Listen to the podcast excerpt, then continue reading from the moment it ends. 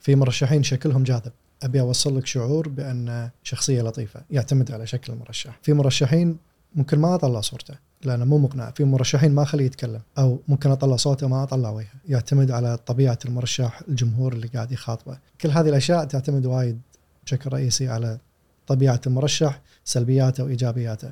في أشياء إحنا أحيانا نستخدمها شغلة سلبية في مرشح. لكن نحولها لشيء إيجابي على سبيل المثال. سياسي ما يعتبر شخصية اجتماعية مو شخصية عندها اللطافة في التعامل مع الناس لكن شخصية سياسية محترمة. هذا الجمود اللي فيه وهو عيب هي سلبية في شخصيته شلون أقدر أحولها إلى نقطة إيجابية؟ فأرسم له أرسم له كاريزما إنه هو شخصية ثقيلة رزينة متزنة ابتسامته خفيفة لأنه هو شخص رزين. مم. فأنت تعجب برزانة شخصيته وحتى وإن كانت ابتسامته قليلة.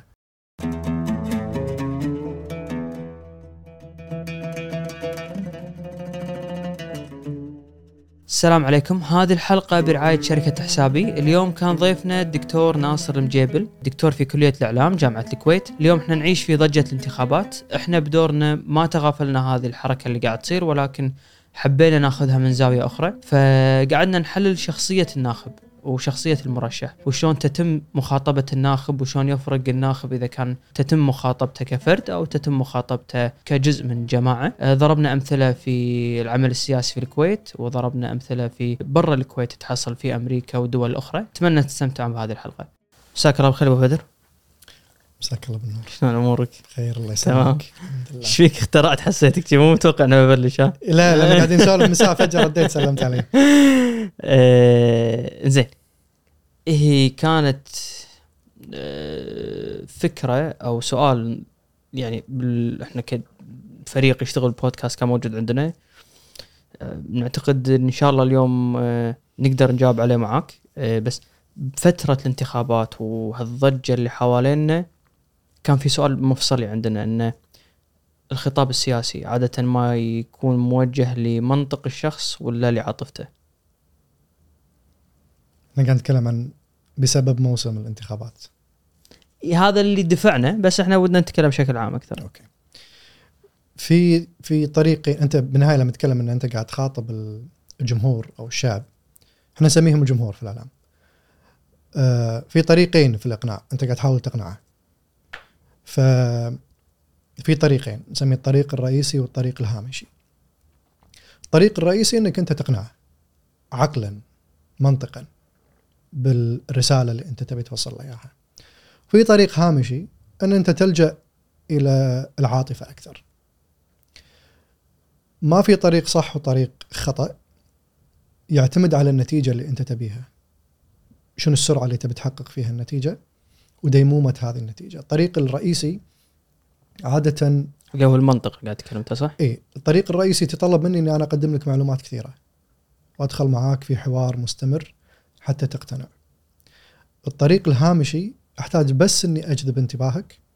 طبعا فيها استرات... فيها تفصيل استراتيجياتها ولكن أوصل إلى عاطفتك. العاطفة عادة تخليك تاخذ موقف سريع لكن هذا الموقف ممكن يكون موقف مؤقت. يعني لو قلت لك اشتر الماي هذا اليمي فودا فودا الراعي. هذا الراعي. الراعي فودا فودا إيه فلو أنا ممكن آه، أقدم لك هذا الماي عن طريق شخصية محببة بالنسبة لك وأسوي لك عليه عرض. أقول لك هذا الماي آه، كان سعره 100 دينار الحين سعره 50 دينار لمدة أسبوعين. لكن أنا الشخص المقابل خلينا نتكلم محمد وناصر. آه، أنا شفت مواصفات الماي نسبة الملوحة فيه من وين طالع مياه معدنية. قلت لا هذا الماي أنسب لي أنا وياك تحققت عندنا نفس النتيجة من الدعاية من الرسالة وشرينا الماي بعد فترة بعد شهر شهرين أنت راح تعامل بطل الماي هذا حاله حال أي ماي ثاني خلاص فكرة إنه هو ممتع جديد نفس لما تشتري سيارة جديدة. بعد شهرين تحس إنك أنت خلاص صرت تعاملها حالها حال السيارات القديمة اللي عندك. ناصر اللي شراه عن اقتناع بناء على المعلومات اللي حللها ما زال يعتقد بعد شهرين إن هذا هو أفضل ماي ممكن يشتري وراح يظل يشتري ما دام ما في ماي ثاني أقنعه أو ما في سيارة ثانية أقتنع فيها بان هي أفضل من هذه السيارة. فالطريقين هذيلا في الإقناع كل واحد فيهم في ميزات وسلبيات. في الانتخابات أو في السياسة عادة السياسي يبي نتائج سريعة. ففي التصويت على سبيل المثال أنا عندي انتخابات بعد أسبوعين أو بعد شهر وأبي محمد يصوت لي بسرعة. هل أدخل بمحمد مع نقاش وإقناع ومنطق؟ يمكن يقتنع يمكن ما يقتنع بأفكاري ولا ألجأ إلى الأسلوب العاطفي اللي يعطيني نتيجة أسرع؟ وبعد الانتخابات يصير خير. أحاول أقنعك مرة ثانية.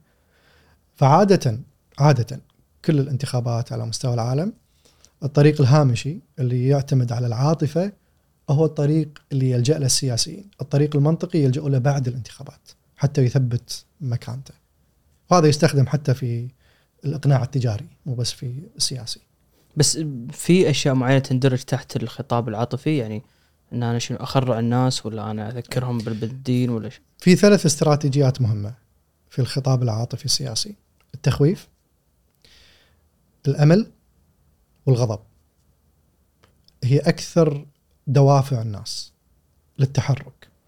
علشان كذي نشوف دونالد ترامب تكلم عن let's make America great again وطبعا هذا slogan قديم هو رد استخدمه مرة ثانية ويعطي الناس أمل. آه، آه، أوباما استخدم hope كلمة أمل. متى أستخدم التخويف؟ متى أستخدم الغضب؟ متى أستخدم الأمل؟ يعتمد على الحالة السياسية اللي قاعد يعيشها المجتمع. فما أقدر اليوم أعطي رسالة إيجابية وعندي قضايا فساد وتردي إدارة و... تعطيني أمل على شنو يعني. فأستخدم الخوف أو أستخدم الغضب. جاوبت على السؤال. بس كحيت ما أدري قلت يمكن يبي يكمل. لا بس وأنت وأنت تقول التخويف قاعد أتذكر إنه شلون ساعات نسمع إنه يتم خلق حتى عدو وهمي. ما أدري إذا هذا له صلة باللي أنت قاعد تقوله. دائما في في العمل السياسي مو بس في الانتخابات تحتاج عدو. عدو للشعب عدو للاقتصاد عدو للاستقرار السياسي. الناس تتوحد عادة إذا شعرت بالخطر. أه واحدة من المشاكل اللي إحنا اليوم نعاني منها في الانتخابات الحالية ب 2022 إن الحكومة قالت إحنا راح نحل كل المشاكل. وفعلا خذت خطوات جريئة ملموسة الناس قاعدة تشوفها فساد راح نحاربه. إصلاح الإدارة راح نحاربه. محسوبية ما في محسوبية. واسطة ما في. راح نغير كل شيء. طيب في الانتخابات منو عدوي؟ شنو قضيتي شنو القضية اللي اليوم مطروحة في الانتخابات ما في فأغلب أغلب المرشحين إذا مو كلهم قاعد يتكلمون عن محاسبة قاعد يتكلمون عن تشريع وإصلاح فأنا اليوم كناخب إذا قدامي 30 مرشح في الدائرة شلون راح أفرزهم؟ شلون أتأكد أن محمد كمرشح هو المرشح المناسب لي؟ إذا 30 قاعد يطرحون نفس القضية. أحتاج إلى قضية إلى عدو يتخذون مواقف بناء عليها وأقدر أفرز أقول آه في عشرة من الثلاثين هو هم اللي موقفهم يناسبني من هذه القضية، خلينا نفترض قضية كانت في 2020 مثلا رحيل الرئيسين. مم. هي القضية اللي انقسم الشارع عليها. فأنت أما مع الرئيسين أو أنت ضدهم وأنا راح أختار بناء على هذا الأساس كناخب. آه خلينا نفترض مثلا ها قضية الاصلاح الاقتصادي لو كانت قضية حساسة مثل قضية الضريبة أو قضية آه التخصيص ينقسم عليها الناس. وأشوف طروحات المرشحين وراح أختار المرشح بناء على آه هذه القضية. وهذه القضية هي راح تكون قضية ال- السلطتين في- فيما بعد الانتخابات. المشكلة الكبيرة في هذه الانتخابات ومشكله مخيفة. إنه لا يوجد قضية يجتمع عليها الناس لفرز المرشحين والاختيار على أساسه. لذلك لو صارت نسبة التغيير 70% في المتوسط في الخمس دوائر إحنا ما نعرف جودة المرشحين اللي- الجدد اللي جو. فنحتاج نجربهم في قضايا مصيرية علشان نتأكد إذا كانت اختياراتنا زينة ولا لا. بس عادة من يخلق هذه القضية؟ المسؤولة على مسؤولية على السلطة اللي هي عادة تخلق قضية مثل هذه، الرأي العام يخلقها، الشخص اللي قاعد يقدم نفسه كمرشح عادة يخلقون قضية مثل هذه. في قضايا تفرض نفسها على الساحة لا يمكن تجاوزها آه، قضايا الفساد اللي صارت قضايا مثلا مجلس اللي كان كنا نسميه مجلس القبيضة الإذاعات المليونية. هذه قضية فرضت نفسها على الساحة. ما يقدر أي مرشح إنه يتجاوزها. وفي قضايا تعرضها السلطة. آه، لو كان اهتمام السلطة على سبيل المثال في المجلس القادم إعادة تنظيم العمل السياسي. بداية بمثلا تعديل النظام الانتخابي. خلي تكون هذه القضية هي قضية الانتخابات. مم. وخلي يكون مسألة العدالة. في التوزيع في توزيع أعداد الناخبين وهذه قضية شائكة قضية حساسة يدخل فيها المركب الطائفي والقبلي وغيره ما بين المرشحين. خلني أفرز المرشحين بناء على هذا الأساس. منهم من منهم يتفق على أن تكون نظام الدوائر نظام عادل عدديا ومنهم اللي يقول لا. هذه واحدة من القضايا أنا أنا قاعد أفكر معك مم. اللي ممكن تطرح. بس بأمريكا فرضا كانت أنت أما مع المهاجرين أو ضد المهاجرين صح؟ أمريكا عندنا حزبين. حزب ال- الديمقراطي والحزب الجمهوري. كل واحد فيهم عنده قضايا أساسية متمسك فيها منذ نشأته. الإجهاض ال- الضرائب آه، الرعاية الاجتماعية آه، السياسة الخارجية هذه قضايا ثابتة. آه، في انتخابات 2016 كانت أهم القضايا قضية المهاجرين. واستخ طبعا ممكن نتكلم في مرحلة لاحقة عن الاستراتيجيات اللي استخدمها دونالد ترامب. في ملامسة مشاعر الناس بأن المهاجرين سبب انتشار الجريمة وسبب آه، من أسباب تدني فرصكم الوظيفية إنهم قاعدين يأخذون وظائفكم. آه، ونجح في طرح هذا الموضوع مع إنه هو كشخصية مو يعني مو شخصية متزنة اللي أنت كناخب تقول أنا متمسك بكاريزما أو كاركتر هذا الشخص لكن الكلام اللي كان يقوله كان يلامس عاطفة الناس مع انه كان كلام خطأ يعني. بس آه، على طاري ترامب وبدر آه، اليوم تشوف ترامب قدر يوصل حق شريحة كان عندها فكر معين يا إما هي كان ما تدري عن هذا الفكر أو كانت تخاف تقوله بصوت عالي إيه فعادة الخطاب السياسي هو يزرع فكرة آه، جديده عند الشخص ولا هو يبحث عن فكرة الشخص هذا ما يدري عنها ويخاف يقولها ليش نروح أمريكا؟ خلينا نتكلم عن الكويت. آه، في مرشحين فازوا في الانتخابات بناء على أطروحات طائفية أو أطروحات عنصرية أو أطروحات قبلية أو فئوية. وأنا معاك ممكن نستغرب من الناس اللي ممكن تأيد هذا الشخص الطائفي أو العنصري أو الفئوي. في شيء نسميه ال spiral of silence دوامة الصمت. وهني أنا أحيانا أتبنى رأي لكن ما أعبر عنه لأني أعتقد في شيء في الإعلام نسميه الحاسة الإحصائية، كل واحد فينا عنده حاسة إحصائية م. يتلمس آراء الناس اللي من حوله في موضوع معين، فيقرر بناء على حسبته الإحصائية إذا يقدر يعبر عن رأيه ولا لا. حتى لو عبر عن رأيه ما يعزل اجتماعيا إذا كان رأيه مرفوض. فمحمد كمرشح يعتقد مثلا بأن هذه القضية ونيش ماركت يعني عندك فئة محددة تبي تستهدفها، تعتقد أن أصواتها ممكن تفوزك. فئة معينة عندها مشكلة فئوية بس ما تقدر تعبر عنها أو طائفية. فلما أتكلم بهذا الخطاب ألامس رأيهم اللي هم ما يقدرون يعبرون عنه في صناديق الانتخابات راح يختاروني. علشان كذي تشوف اختيارات سيئة في الانتخابات تتفاجئ من الجمهور اللي ممكن يصوت حق هذا الإنسان. آه، دونالد ترامب نرجع حيله نفس المثال أغلب استطلاعات الرأي كانت تقول بأن دونالد ترامب متأخر مقارنة بهيلاري كلينتون ما حد كان يتوقع فوزه ليش فاز؟ شلون فاز؟ شلون استطلاعات الرأي تخطئ بهذه النسبة؟ لأن الناس اللي كانت تأيد دونالد ترامب. دونالد ترامب كان في دعاية مضاده له إنسان غير سوي متحايل متحرش إلى آخره. فهذه الدعاية المضادة أشعرت مؤيدين دونالد ترامب بالحرج الاجتماعي والسياسي في التعبير عن رأيهم بتأييده. فلما يسأل في استطلاع الرأي إما أنه ما يجاوب أصلا ما يشارك في استطلاعات الرأي فهذه شريحة أصلا ما كانت ضمن المستطلع آرائهم أو يكذب يقول أنا ما راح أصوت حق دونالد ترامب. علشان يخشى من العزلة الاجتماعية. مم. في الحقيقة هذا الشخص راح وصوت حق دونالد ترامب وعكس نتيجة الانتخابات. بس هني فرضا دونالد ترامب. شلون يدري عن هذه الفئة إذا هذه الاستطلاعات ما تصيدم ولا هي مجرد آه، ضربة حظ كذي. أنت تجرب وتشوف إذا في فئة موجودة ولا لا. في شقين رئيسيين. في دراسات تتم. يعني الآن استطلاعات الرأي على التصويت أمر مختلف عن دراسة الجمهور. كندي على سبيل المثال كان قبل الانتخابات يستطلع القضايا اللي تهم الناس. الآن القضية مو قضية تصويت. ويبني أجندته السياسية بناء على أهم القضايا اللي عند الناس. مو بالضرورة تكون هذه القضايا هو يتبناها أو جزء من أجندته السياسية.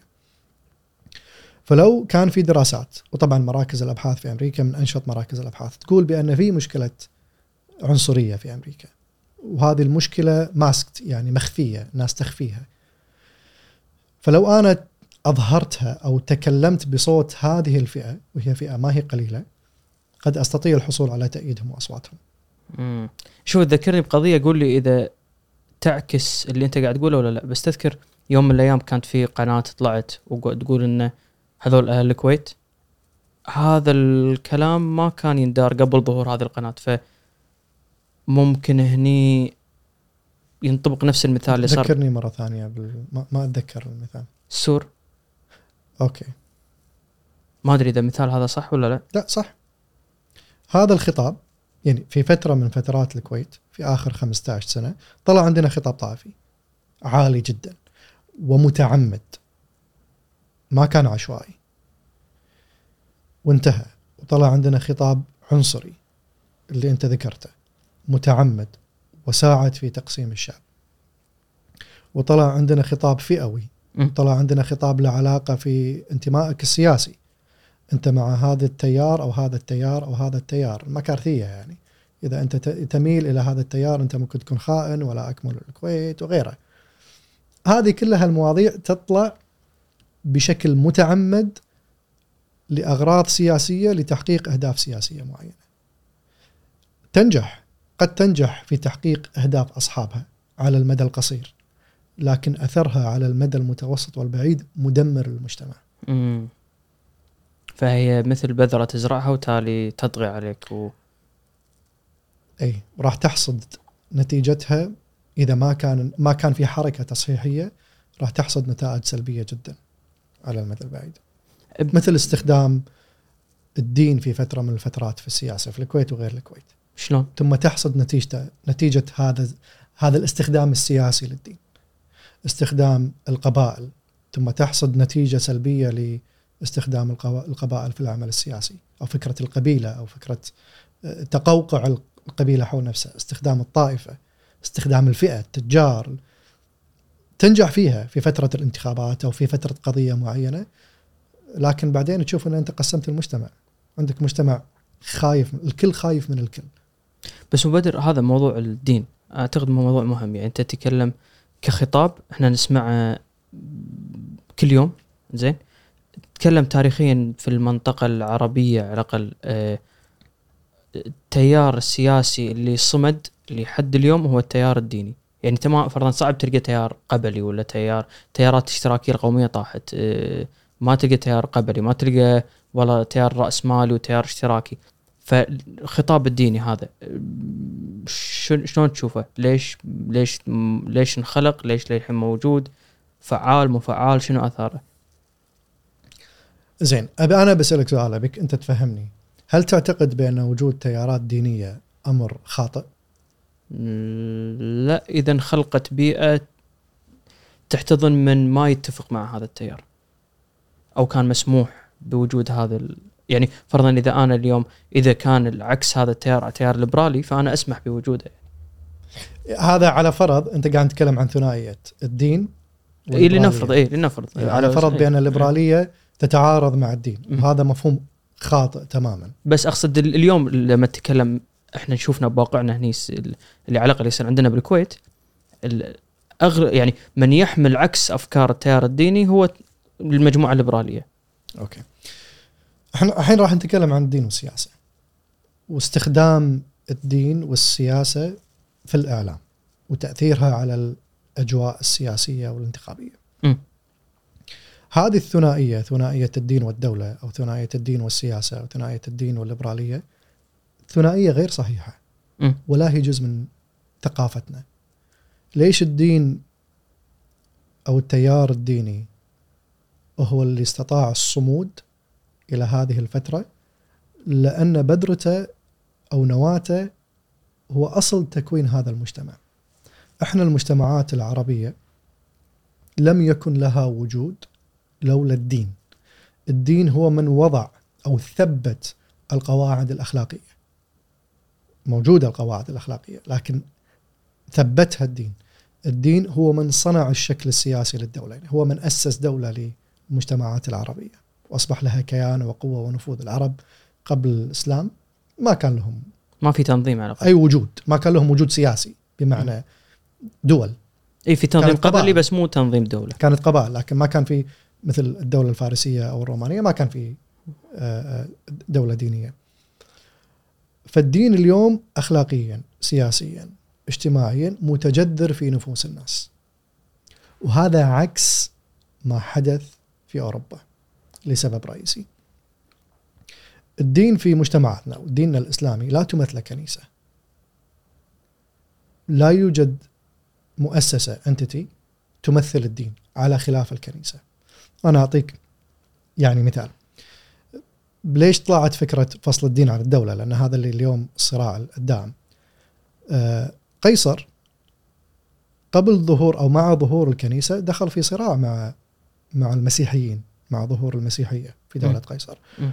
الصراع وصل إلى مرحلة بأن كان آه، يأخذ المسيحيين يوكلهم للأسود كجزء من المتعة مم.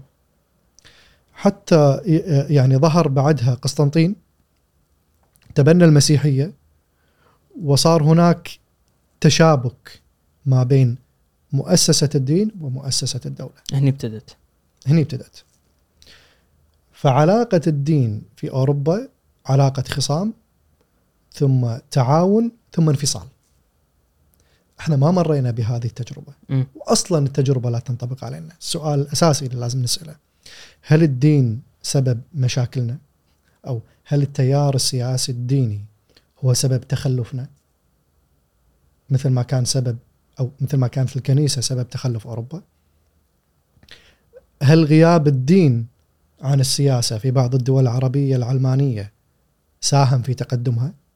الجواب لا. السؤال الأساسي أو أو الفكرة الأساسية إحنا محتاجين نتجنب تعميم المشاكل الخارجية علينا. يعني إذا نبي النهضه مثل النهضة الأوروبية لا ناخذ النموذج الأوروبي ونطبقه علينا لأنه مو موجود. ومن الصعب جدا أن تفصل الناس عن دينها وأتكلم عن الدين الإسلامي. جزء من تماسكنا الاجتماعي استقرار الأنظمة السياسية آه، آه، وجود منظومة أخلاقية مرتبطة بالأديان أو مرتبطة بالدين الإسلامي. إحنا نسميه ال social social concrete هو ال ال ال ال- اللي يجمع أجزاء المجتمع مع بعض مع بعضها البعض. كيف تقوم الثورات على مستوى العالم؟ مو بسبب كفر الناس بالنظام السياسي،. بسبب رفضها للبنيه القائمة، البنية الاجتماعية والدينية القائمة، لما الناس تكفر يعني لو الناس رفضت الدين وبالضرورة راح ترفض كل ما جاء فيه الدين من مبادئ أخلاقيات مو بالضرورة إنها تصير ناس بدون أخلاق لكن راح تكون منطلقات أخلاقياتها مصدرها ثاني. مصدرها مختلف. فتكفر بالوضع القائم كامل. فهني لما أنا ما أضع اعتبار للنظام السياسي لأن إحنا اعتبارنا للنظام السياسي مستمد جزء منه من الدين. يبدأ الناس هني بالكفر في في النظام في الكامل. فالثورات هي نهاية سلسلة من رفض الناس لمجموعة من المفاهيم. مو رفضها ل لفساد أو نظام سياسي أو حاكم معين. وهذا خطر الناس لازم تنتبه له. المشكلة اللي إحنا قاعدين نتكلم عنها بأسلوب أو بطريقة ما نقدر نعبر عنها بطريقة صحيحة هي مشكلة الطائفية. ال- الطرح الطائفي في النظام السياسي. الطائفية والديمقراطية. ليش انت تخاف من الطرح الديني؟ لأن تعتقد بأن الطرح الديني قد يقسم الناس مم. لأن هي أطراف دينية مختلفة كل واحد فيهم يبي يفرض أجندته. ال- الطرح الطائفي الواقع الطائفي لا يطرح نفسه إلا إذا كان الواقع الاجتماعي والسياسي متردي. فلما تكون طائفة معينة أو فئة معينة تحت ضغط اجتماعي أو سياسي هذا صار في الكويت ممكن حتى اقتصادي صح إذا هي محروم الطائفه محرومة من وظائف معينة ايا كان الضغط يعني تبدأ تطرح نفسها أو تطرح طرح طائفي لحماية نفسها. الطرح الطائفي مو سبب التنوع سبب التمييز وسبب هذا تمييز سياسي مو ديني. ما فهمت ترى بدر زين نعيد من أول. مم. نفرق ما بين الطرح الديني والطرح الطائفي. مم. اتفقنا بأن الطرح الديني عندنا كمسلمين ما هو سبب تخلفنا. لأن في الدول اللي غاب عنها الدين ما تطورت الدول والدول اللي موجود فيها الدين ما هو الدين هو هي المشكلة الرئيسية. مشكلتنا الرئيسية في استخدام طرح طائفي في العمل السياسي. ليش يطرح طرح طائفي؟ طرح الطائفي يقسم الناس. ليش أنا كشخص سني أو شيعي أو حتى قبلي لو قلنا طرح عنصري أطرح طرح طائفي لأن في حاجة لهذا الطرح. طائفتي تعتقد بأن عندها حقوق منتقصة وعليها ضغط اجتماعي سياسي اقتصادي. فالمشكلة مو في الدين أو في الطائفة. المشكلة في الحالة الاجتماعية والسياسية اللي خلقت عند الطائفة أن تلجأ إلى هذا الطرح. فعالج جذور المشكلة مو قشور المشكلة. توظيف الدين في السياسة خصوصا عندنا في العقل العربي أو في العالم العربي لما ما يكون من مصلحة السياسي أن يشير إلى أخطاء أو تراجع في المجتمع على سبيل المثال. كثير تطرح يطرح بعض السياسيين قضايا أخلاقية ملابس ممارسات معينة. هذه السلوكيات لو افترضنا بأنها هي سلوكيات خاطئة أو تتنافى مع ما جبل عليه المجتمع سواء ثقافة أو, أو كدين. في الحقيقة أصلها بأن تمسك الناس بمبادئ الدين أو بسلوكيات الدين تراجع. فأنت تحتاج تعالج سلوك. بس أنا كسياسي ما أقدر أقول للناس أنتم صرتوا أقل تدينا. هذا يخسرني. فشنو أسوي؟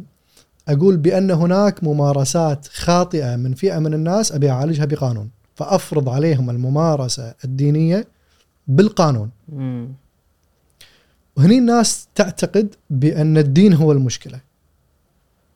الدين ما هو مشكلة. استعمالك للدين مشكلة. استعمالك الدين مشكلة.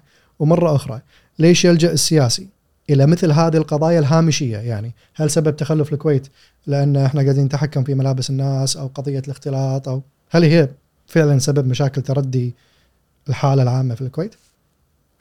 هل عندنا مشكلة موازنة عامة متردية دخل آه، أحادي دخل آه، دولة أحادي عندنا مشكلة في التعليم عندنا مشكلة في الصحة عندنا مشكلة في الإسكان.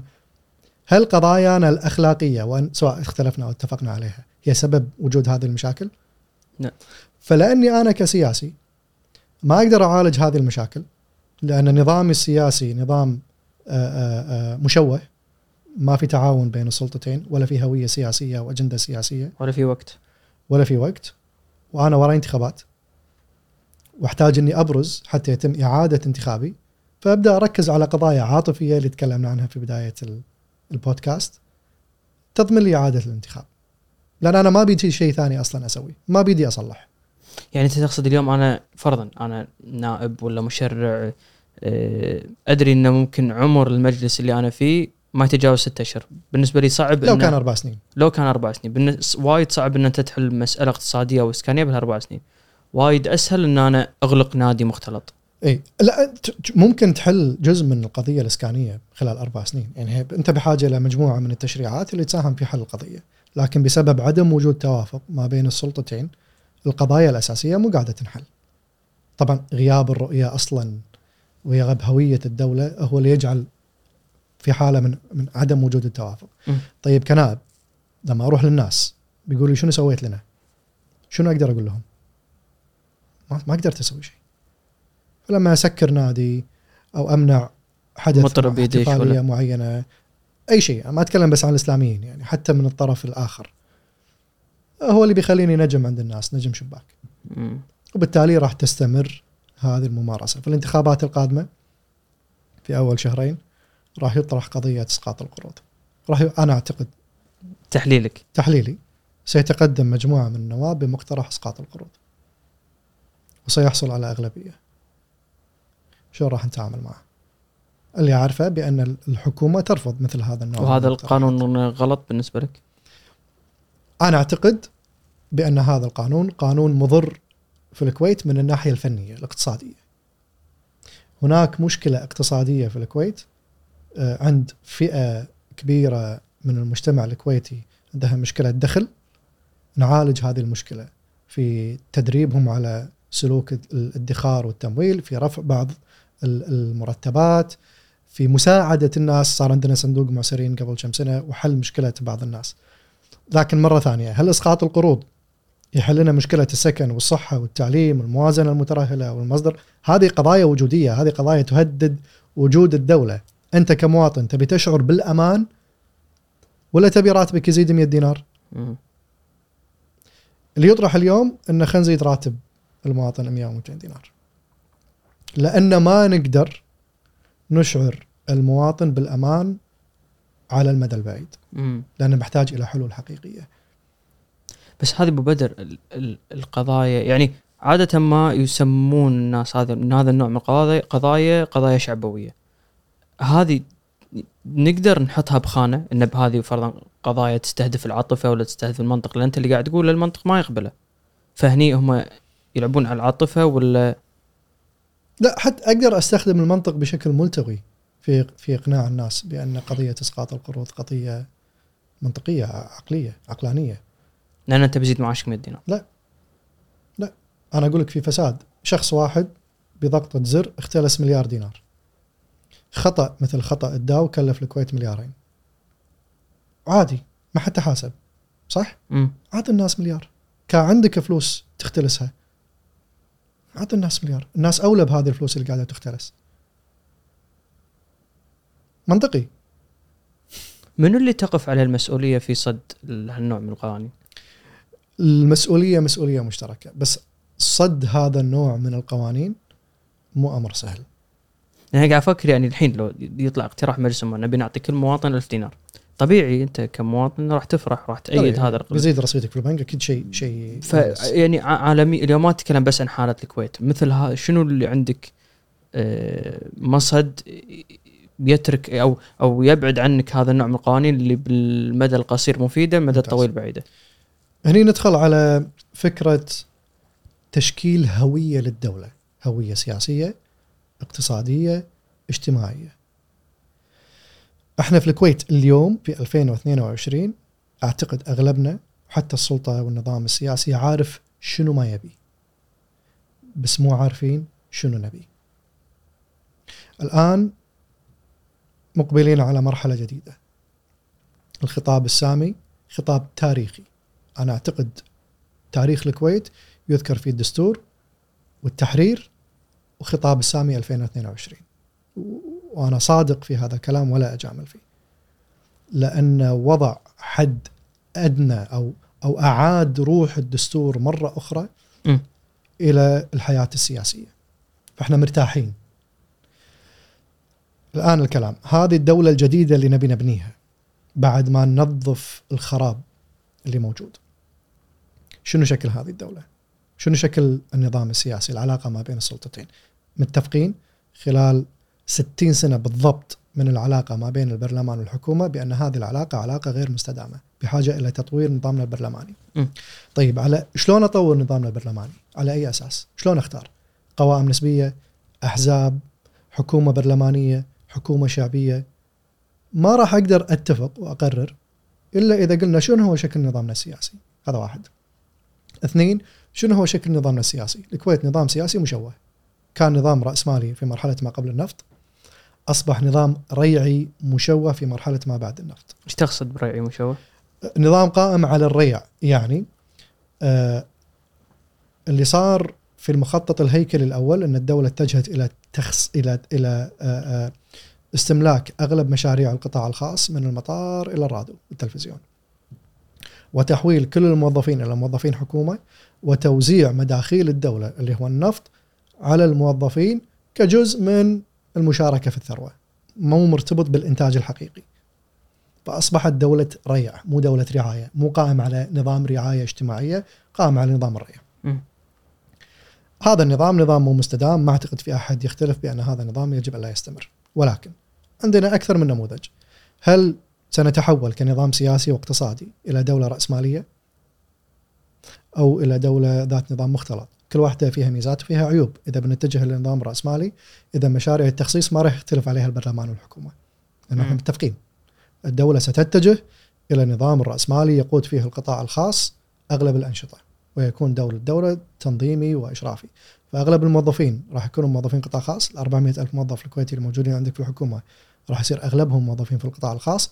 أغلب الأنشطة سيتم تخصيصها ب- بتنظيم معين. وهذا هو شكل الحكومة. لكن نتفق اولا على شكل شكل الاقتصاد. نبي نتجه إلى النظام المختلط. ممتاز. آه العفو. ميزة النظام الرأسمالي إنه مفيد لتطوير الاقتصاد والتكنولوجيا بشكل سريع.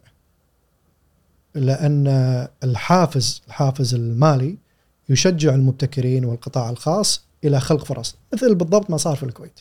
أول تلفزيون أول مطار أول راديو أول جريدة. في هناك حاجة للابتكار والإبداع عند القطاع الخاص لأن السوق حر ومفتوح. ولكن في عيوب أن يحول المجتمع من إلى مجتمع استهلاكي. وهذه مشكلة موجودة عندنا. آه، وطبعا أحد عيوبه كذلك انه قد يتدخل المال في العمل السياسي. وترتبط الحكومة على القطاع الخاص كون القطاع الخاص أصبح يمتلك معظم الثروة مثل ما كان في الكويت ما قبل النفط. والقطاع الخاص هو من يمول موازنة الدولة في الجزء الأكبر فهنا ندخل في مشكلة بأن الحكومة تريد المحافظة على قطاع خاص قوي حتى يحافظ على الوظائف اللي وفرها والاقتصاد اللي وفره وفي المقابل في مطالبات شعبية عند الناس تريد تحقيقها قد تتعارض مع مصلحة القطاع مم. الخاص. الخص لك مشكلة النظام الرأسمالي بهذه الفكرة. النظام المختلط نظام جيد عمل بشكل جيد خصوصا في الدول الإسكندنافية وغيرها من الدول، لكن النظام المختلط يقوم بشكل أساسي على فكرة الضريبة المرتفعة. لأن النظام الرعاية لأن النظام المختلط فكرته هناك اقتصاد حر ولكن هناك في سلطة عند ال عند ال عند الدولة. بعض الدول الإسكندنافية ممنوع فيها آه، ترخيص المدارس الخاصة. الكل لازم يتعلم مدارس حكومة، ما في مدارس خاصة. ففي سيطرة للدولة على بعض الأنشطة في control. في نظام رعاية مرتفع مقارنة بالنظام الرأسمالي. اعتماد الناس على الدولة أكثر. يعني أوباما لما طرح تصور بأن أوباما لما طرح فكرة ال- التأمين الصحي أثار ضجة في أمريكا. الناس قالت إحنا مو قاعدين ندفع tax علشان تروحون تعطون فلوسنا حق ناس تروح تعالج. خلي الناس بروحها هي تحصل على التأمين الصحي مالها. هذا الفكر الرأسمالي. إي فهني أوباما قاعد يدفع بشكل من أشكال الفكر الاشتراكي أقرب إلى الديمقراطية الاشتر... طبعا أوباما ما طرحها بهذا اللي يطرح الفكر الاشتراكي الديمقراطي هو كان بيرني ساندرز مم. السياسي الأمريكي المعروف. هو هو اللي خطه واضح في هذا المجال. ولكن فكرة فيها نفس اشتراكي يتشارك فيها الناس المسؤوليه عن بعضهم البعض إحنا كمسلمين نسميها التكافل الاجتماعي كانت مرفوضة عند النظام الرأسمالي. أقرها أوباما ولغاها الرئيس اللي بعده. النظام الاشتراكي في نظام رعاية اجتماعية آه، آه، آه، أمتن ولكن يعتمد بشكل كبير على الضريبة ضريبة الدخل. فأنا كدولة ما أدفع جزء جزء كبير من دخلي على الرعاية الاجتماعية. أنت محمد الزايد تدخل مبلغ هالكثر تدفع 40 45 بعض الدول تصل فيها ضريبة الدخل إلى 50% من راتبك. واللي أنت قاعد تدفعه هو اللي راح يتوزع على الناس اللي يقلونك في مستواهم المادي أو الاجتماعي حتى أرفع من مستوى معيشتهم. وهذه قريبة من فكرة التكافل الاجتماعي لكن صارت تحت تنظيم آه، آه، الدولة الرسمي. ابتكار القطاع الخاص ونشاط الق- القطاع الخاص ما راح يكون نموه أسرع من النظام الرأسمالي. مرة أخرى لما نتفق على هوية الدولة السياسية والاقتصادية ما راح نختلف على مشاريع وسياسات، اللي. قاعد يصير عندنا في الكويت إن تطرح مشاريع فردية تخصيص ضريبة البديل الاستراتيجي مدينة الحرير ويصير الخلافنا على مشاريع بس لو إحنا متفقين على هوية وأطرح قضية الضريبة واقول لك أنا مضطر أحط ضريبة دخل 40% علشان أقدر أوفر رعاية اجتماعية كريمة وتعليم متميز و- وأشغل الجامعات من هذه الضريبة راح يصير في خلاف بسيط على بعض التفاصيل. أبو بدر بس أنا إحنا متفقين على إن هذا اتجاه الدولة. في إطار. هذه هذا مسار الدولة. آه، أنا برد على موضوع الهوية آه، بس لأنك أنت ذكرت شغلة. الحين لما صار في هذا الخلاف على الأقل ناخذ مثال اللي صار في أمريكا. صار في خلاف إن اليوم هل ندفع في تأمين؟ آه، يكون شامل للكل اللي دفع فيه أوباما. آه، يا ترامب آه، قال إن هذا ما يناسب أو ما يناسبنا كدولة. بس أنا اللي أذكره إنه ما كان الطرح بهذا الشكل إن ترامب قاعد يقول هذا شيء رأس مالي. أنا اللي أذكره إذا ما خاب ظني إنه كان يقول انه في دفعة واضحة انه يتم دعم الشركات التأمين. بس فأقصد اليوم الخطاب شلون الناس تختار؟ شلون يتم مخاطبتهم بأن هذا الشيء صح أو هذا الشيء غلط؟ يعني هل ممكن يكون انه هذا شيء موجود أنا قاعد أقوم فكرة موجودة عند شخص بأن هذول ترى حرامية مو زينين فإذا أنت دفعت بهذا الاتجاه أنت قاعد تركب معه بخت يعني أنا ما أقدر أقول للناس بأن أنا بلغي التأمين الصحي لأن أنتم ما تستاهلون التأمين الصحي مستحيل السياسي يقول كذي لكن أنا بلغي التأمين الصحي لأن هذا التأمين الصحي أموالة هي الضريبة اللي أنت دفعتها قاعدة تروح لشركات التأمين الصحي. امم فإحنا ما نبي نفيد الشركات. هذا المخرج. في الكويت طرحت مثل تخصيص مستشفى جابر أو يعني آه، الصحه والكهرباء وغيره. وتطرح نفس الحجة إن أموال الدولة بنروح نعطيها لشركات حتى تدير مباني عجزت الدولة عن إدارتها وهذا أمر غير مقبول. وتنفيع التجار. عالج الع... تنفيع التجار. عالج عجز الإدارة اللي عندك. وبعدين لما نعرف إنك أنت فعلا مو قادر تدير هذا الجهاز نتكلم عن التخصيص. بس ما دام في فشل وعجز إداري ما راح أسمح لك إنك تخصص. ما دام في فساد ما راح أسمح لك إنك تخصص. وهذا طرح صحيح. لكن كذلك يستخدم سياسيا أحيانا لمشاريع مستحقة.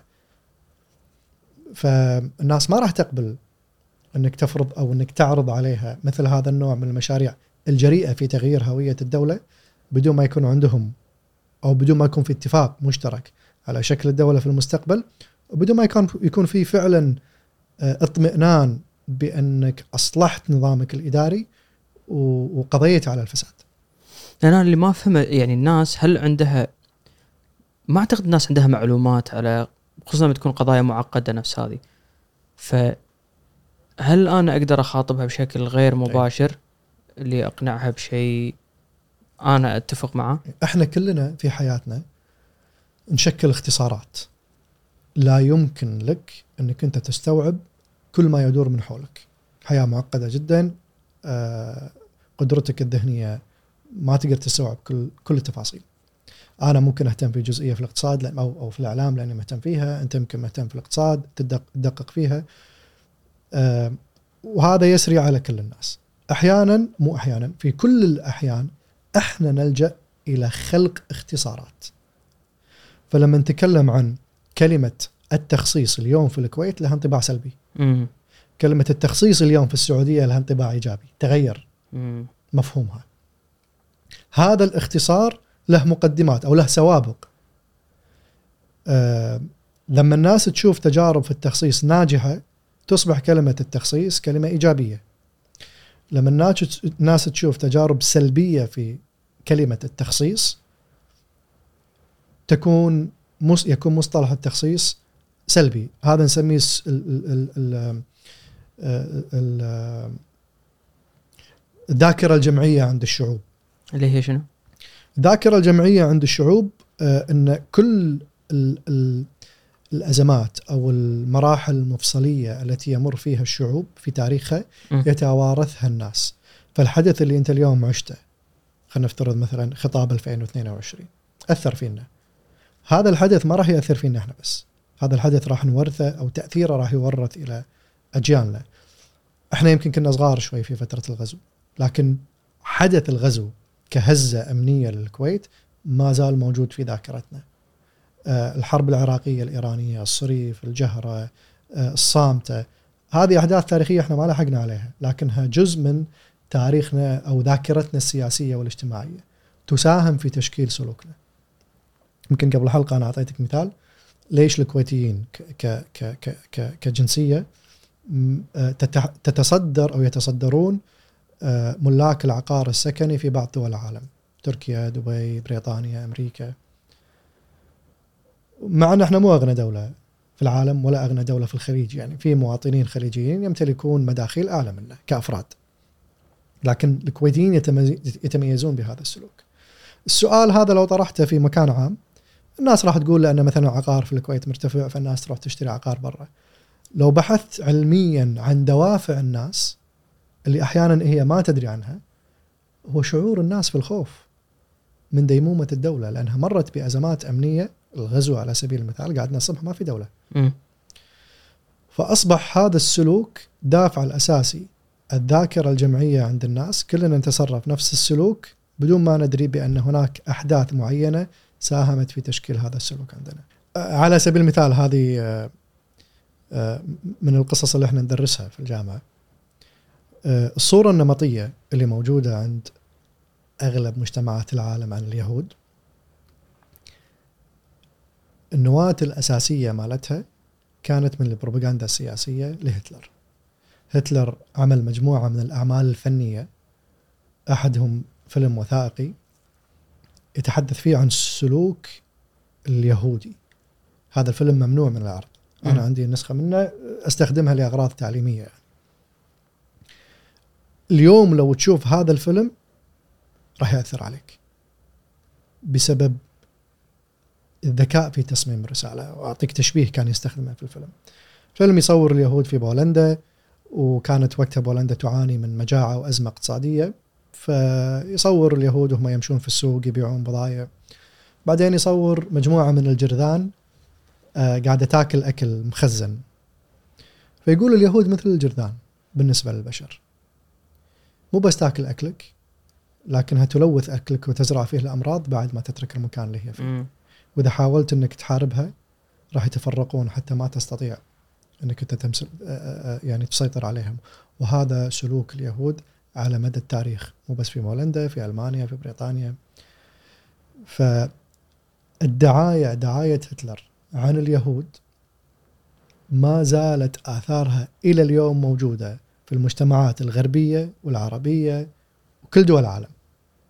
يعني لما أقول لك بأن ما هي صفات الشخصية اليهودية؟ في الغالب أغلب الصفات اللي بتذكرها هي الصفات التي روج لها هتلر.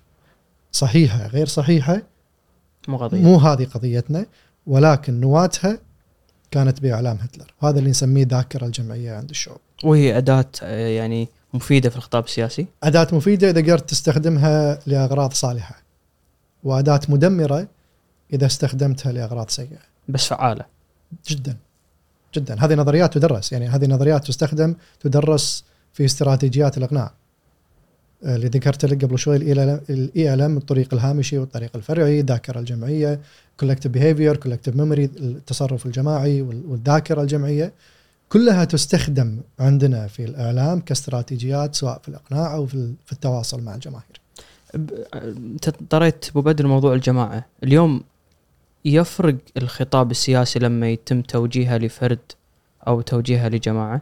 يعني أنا أنا كمتلقي إذا كنت فرد ولا كنت مد- فر- جزء من مجموعة تلقي لهذا الخطاب يختلف. وفهمي له؟ نرجع حق جزء منها فكرة آه، السلوك الجماعي اللي هي spiral of silence لما أنت تكون مع مجموعة خلينا نفترض أنت طالع في مظاهرة.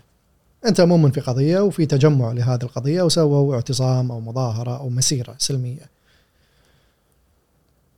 يمكن أنت سلوكك هادي مو انفعالي لكن لما تبدأ الناس تهتف كلها تهتف. راح يصير شكلك شاذ لو ما هتفت وياها. لو الناس قطت غترتها مثلا راح يكون شكلك شاذ لو أنت ما قطيت غترتك معهم مم. سلوكك مع الجماعة ما هو سلوك عقلي هو سلوك جماعي. لو كنت بروحك وتريد التعبير عن نفس هذه القضية بشكل منفرد راح راح يكون سلوكك يمثلك أنت شخصيا. ما راح يمثل سلوك المجموعة اللي أنت معها. مم.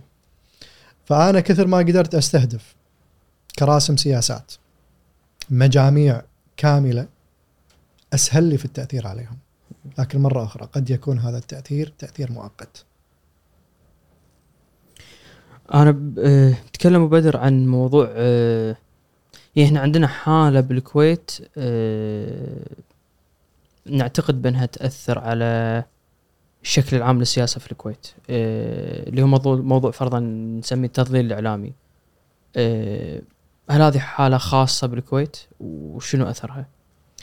ممتاز. التضليل الإعلامي آه، له مسميات علمية نسميه disinformation وتستخدم فيه استراتيجيات مختلفة. black propaganda gray propaganda white propaganda ممكن نتكلم تفصيلها لاحقا.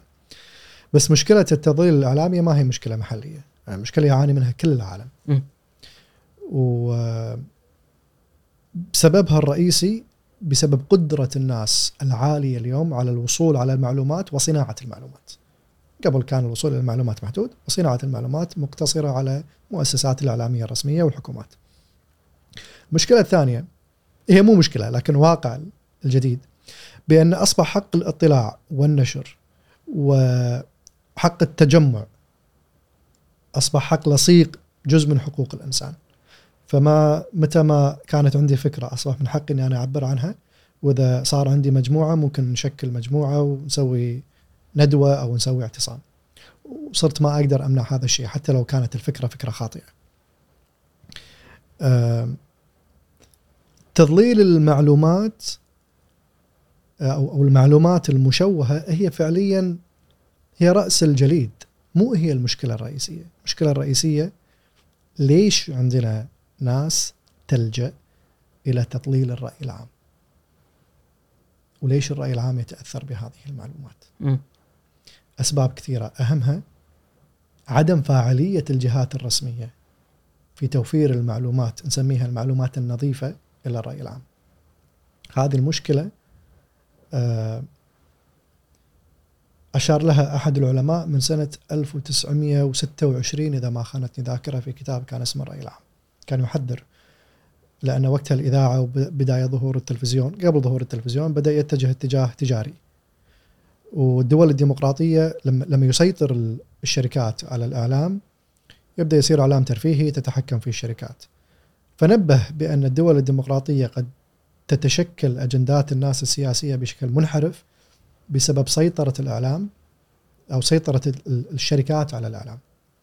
وإذا تشكلت أجندات سياسية غير منضبطة أو منحرفة أو غير دقيقة السياسيين راح يشكلون أجندتهم على اللي يبون الناس. مم. فراح يصير عندنا برلمان وحكومة بأجندات سياسية مشوهة نفس اللي قاعد يصير عندنا. آه، بعض الدول عالجت هذه المشكلة. بريطانيا أسست آه، البي بي سي. فكرة البي بي سي آه، شركة أو هي شركة إعلامية تمولها الحكومة من الضرائب، يعين البرلمان رئيسها، هدفها نشر الثقافة والعلم والتوعية بس البرلمان عين رئيسه نفس ديوان المحاسبة عندنا في الكويت. مم. ف وعليها رقابة شعبية لأن الناس هي اللي قاعدة تدفع جزء من ضريبتي قاعدة تروح لتمويل هذه المؤسسة مقابل إنها تعطيني معلومات نظيفة معلومات سليمة فالهدف الرئيسي من البي بي سي أن تحافظ على حد أدنى من الثقافة السياسية والاقتصادية والاجتماعية والثقافة العامة عند الجمهور حتى لا تتشوه العملية الديمقراطية. مم. في دولنا ترى مارسنا نموذج بسيط آه، دول الخليج أغلبها بعد ما استقلت كانت تبي تسوي حد أدنى من الأشياء المشتركة بينها فشكلنا آه، آه، مؤسسة الإنتاج البرامج المشترك. إذا إذا ترجع لحملاتها الإعلامية ترى كانت بسيطة إشارة المرور شلون توقف عندها. شلون تفرش أسنانك لما تقوم الصبح. آه، شلون الأسرة الصبح تستعد للريوق، آه، دور الأب مع سائق الباص، سلوك الطفل في المدرسة. يعني كانت تحاول تحط حد أدنى من السلوكيات المشتركة عند الناس. لكن للأسف هذه التجربة ما استمرت وما ارتقت إلى أن تخاطب قضايا حساسة ورئيسية. عند المجتمع مثل القضايا السياسية والاقتصادية. بس شلون تواجهها بالسياسة أبو بدر؟ يعني أنت اليوم عندك تضليل فرضا في رسائل انتخابية انه فلان مو زين أو صارت آه، سرقة في مكان فلان بس أقصد كد هني هذا ال- ال- ال- المؤسسة اللي مدعومة من الحكومة تتكلم عنها شلون شلون تدخل بالعملية الانتخابية تأكد أو تنفي أو تحاول تنفي هذا الوجود التضليل اللي قاعد يحصل تنشر المعلومات الصحيحة. تنشر المعلومات صحيحة. تنشرها بشكل جاذب. يعني آه، هذه هذه معلومة مهمة. آه، وسائل الإعلام كلها أساسها أساس متابعة الناس لها الترفيه. انترتينمنت. مو حقائق حتى متابعتك للأخبار أنت قاعد ترفه عن نفسك في متابعة الأخبار. فالمفروض جزء كبير من المحتوى اللي يصنع فيه جانب ترفيهي يشد الناس انها تشوفه. هي مو مجرد خبر أعطيك وأنشره وأمشي. والإعلام مو أخبار، الإعلام في ثقافة. وأنا سعيد بالتجربة تجربة المملكة العربية السعودية في طريقة ترويجها لثقافتها. آه، شفنا في في مهرجانات السابقة كيف استخدمت المملكة العربية السعودية اللباس التقليدي لمختلف الثقافات داخل المملكة وعادته الآن أنا شفت توني طلعت على فيديو تكلم عن القهوة السعودية مم. فعليا قاعد يعلم الناس أصول تقديم القهوة لكن بطريقة ترفيهية كوميدية آه، لأن هذا هذا النوع من السلوك بحاجة لك انك إنك أنت تدخله إلى قلب وذهن الإنسان بطريقة ناعمة. آم، فالإعلام الحكومي ما زال يمارس دوره على أنه هو الإعلام الوحيد اللي موجود في السوق مثل ما كان في السبعينات والثمانينات. والمفروض يتغير دوره بس حلو هذا جانب واحد ممكن يتم مواجهته. بس نتكلم عن الإعلام انتخابات. على طول أنا أستذكر آه، انتخابات أمريكا واللي صار من أول شيء آه، محاولة آه، تدخل من دول ثانية تم اتهامها. أعتقد روسيا ما أدري إذا الصين بعد بس روسيا واحدة منهم. وموضوع اللي كنا نسولف عنه قبل شوي اللي موضوع الخوارزميات شلون تدفع إثارة الجدل. هذا أول شيء خلينا نتكلم عن وجوده إذا أساسا هذا الشيء موجود. وشلون تواجهه؟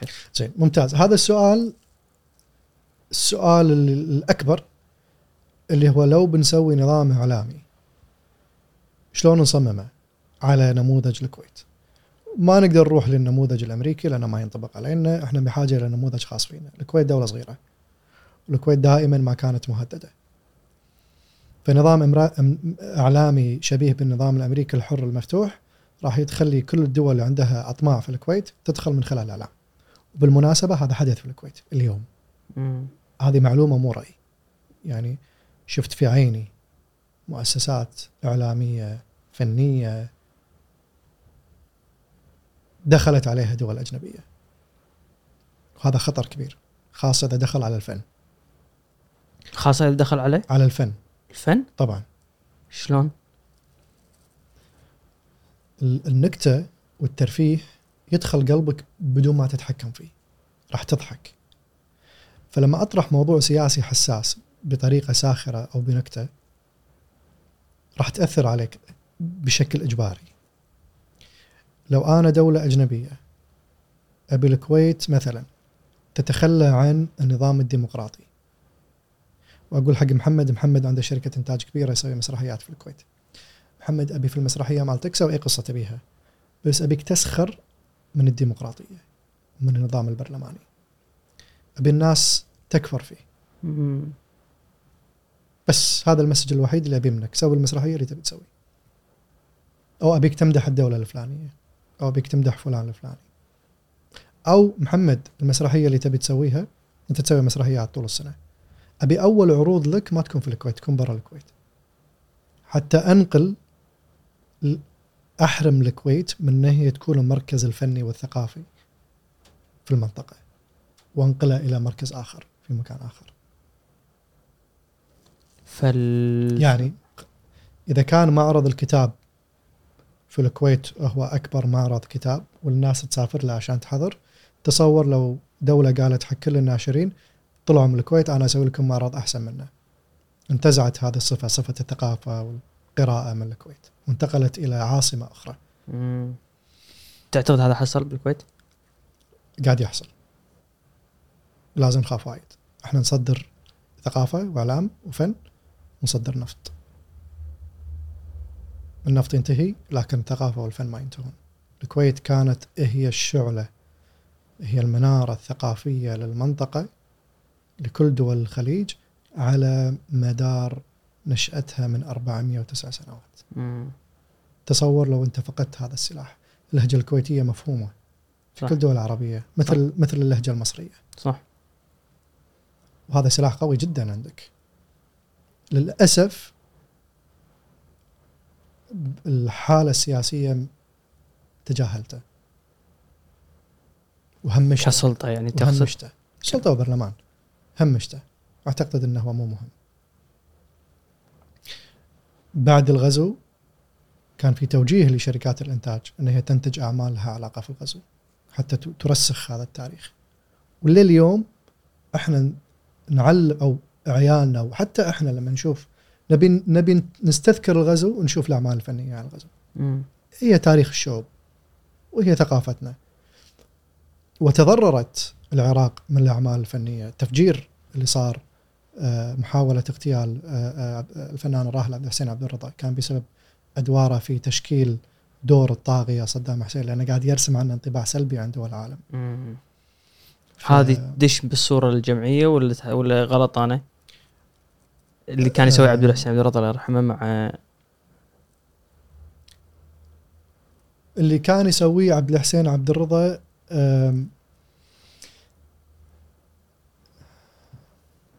لا شيء ثاني. أم، اللي كان يسويه حسين عبد الرضا هو استخدام السخرية في ترميز شخص. وأسوأ درجات النقد هي السخرية. أقصى درجات النقد. هي السخرية. لأنها تدمر سمعتك تدمر هويتك عند الناس ولا تستطيع أن تمنع الناس من الضحك على السخرية. ف ما أخاف من النقد لكن لازم تخاف من الناس تسخر منك مم. راح تنتهي فاللي كان يسويه عبد الحسين عبد كان كان عمل بطولي في ذلك الوقت آه، في موقفه طبعا عبد الحسين عبد وبقية الفنانين كلهم اللي آه، جسدوا أعمال آه، لها علاقة في هذه الحقبة. الفن الكويتي في مرحلة حتى ما قبل الغزو كان يناقش مواضيع اقتصادية حساسة. أزمة المناخ حتى في مشاكل اجتماعية وأخلاقية يناقشها بشكل حساس بدون ضغط سياسي وشعبي يمكن مواقف أو أحداث فردية صارت. لكن يقدر يلخص لك الفكرة كلها بطريقة محببة.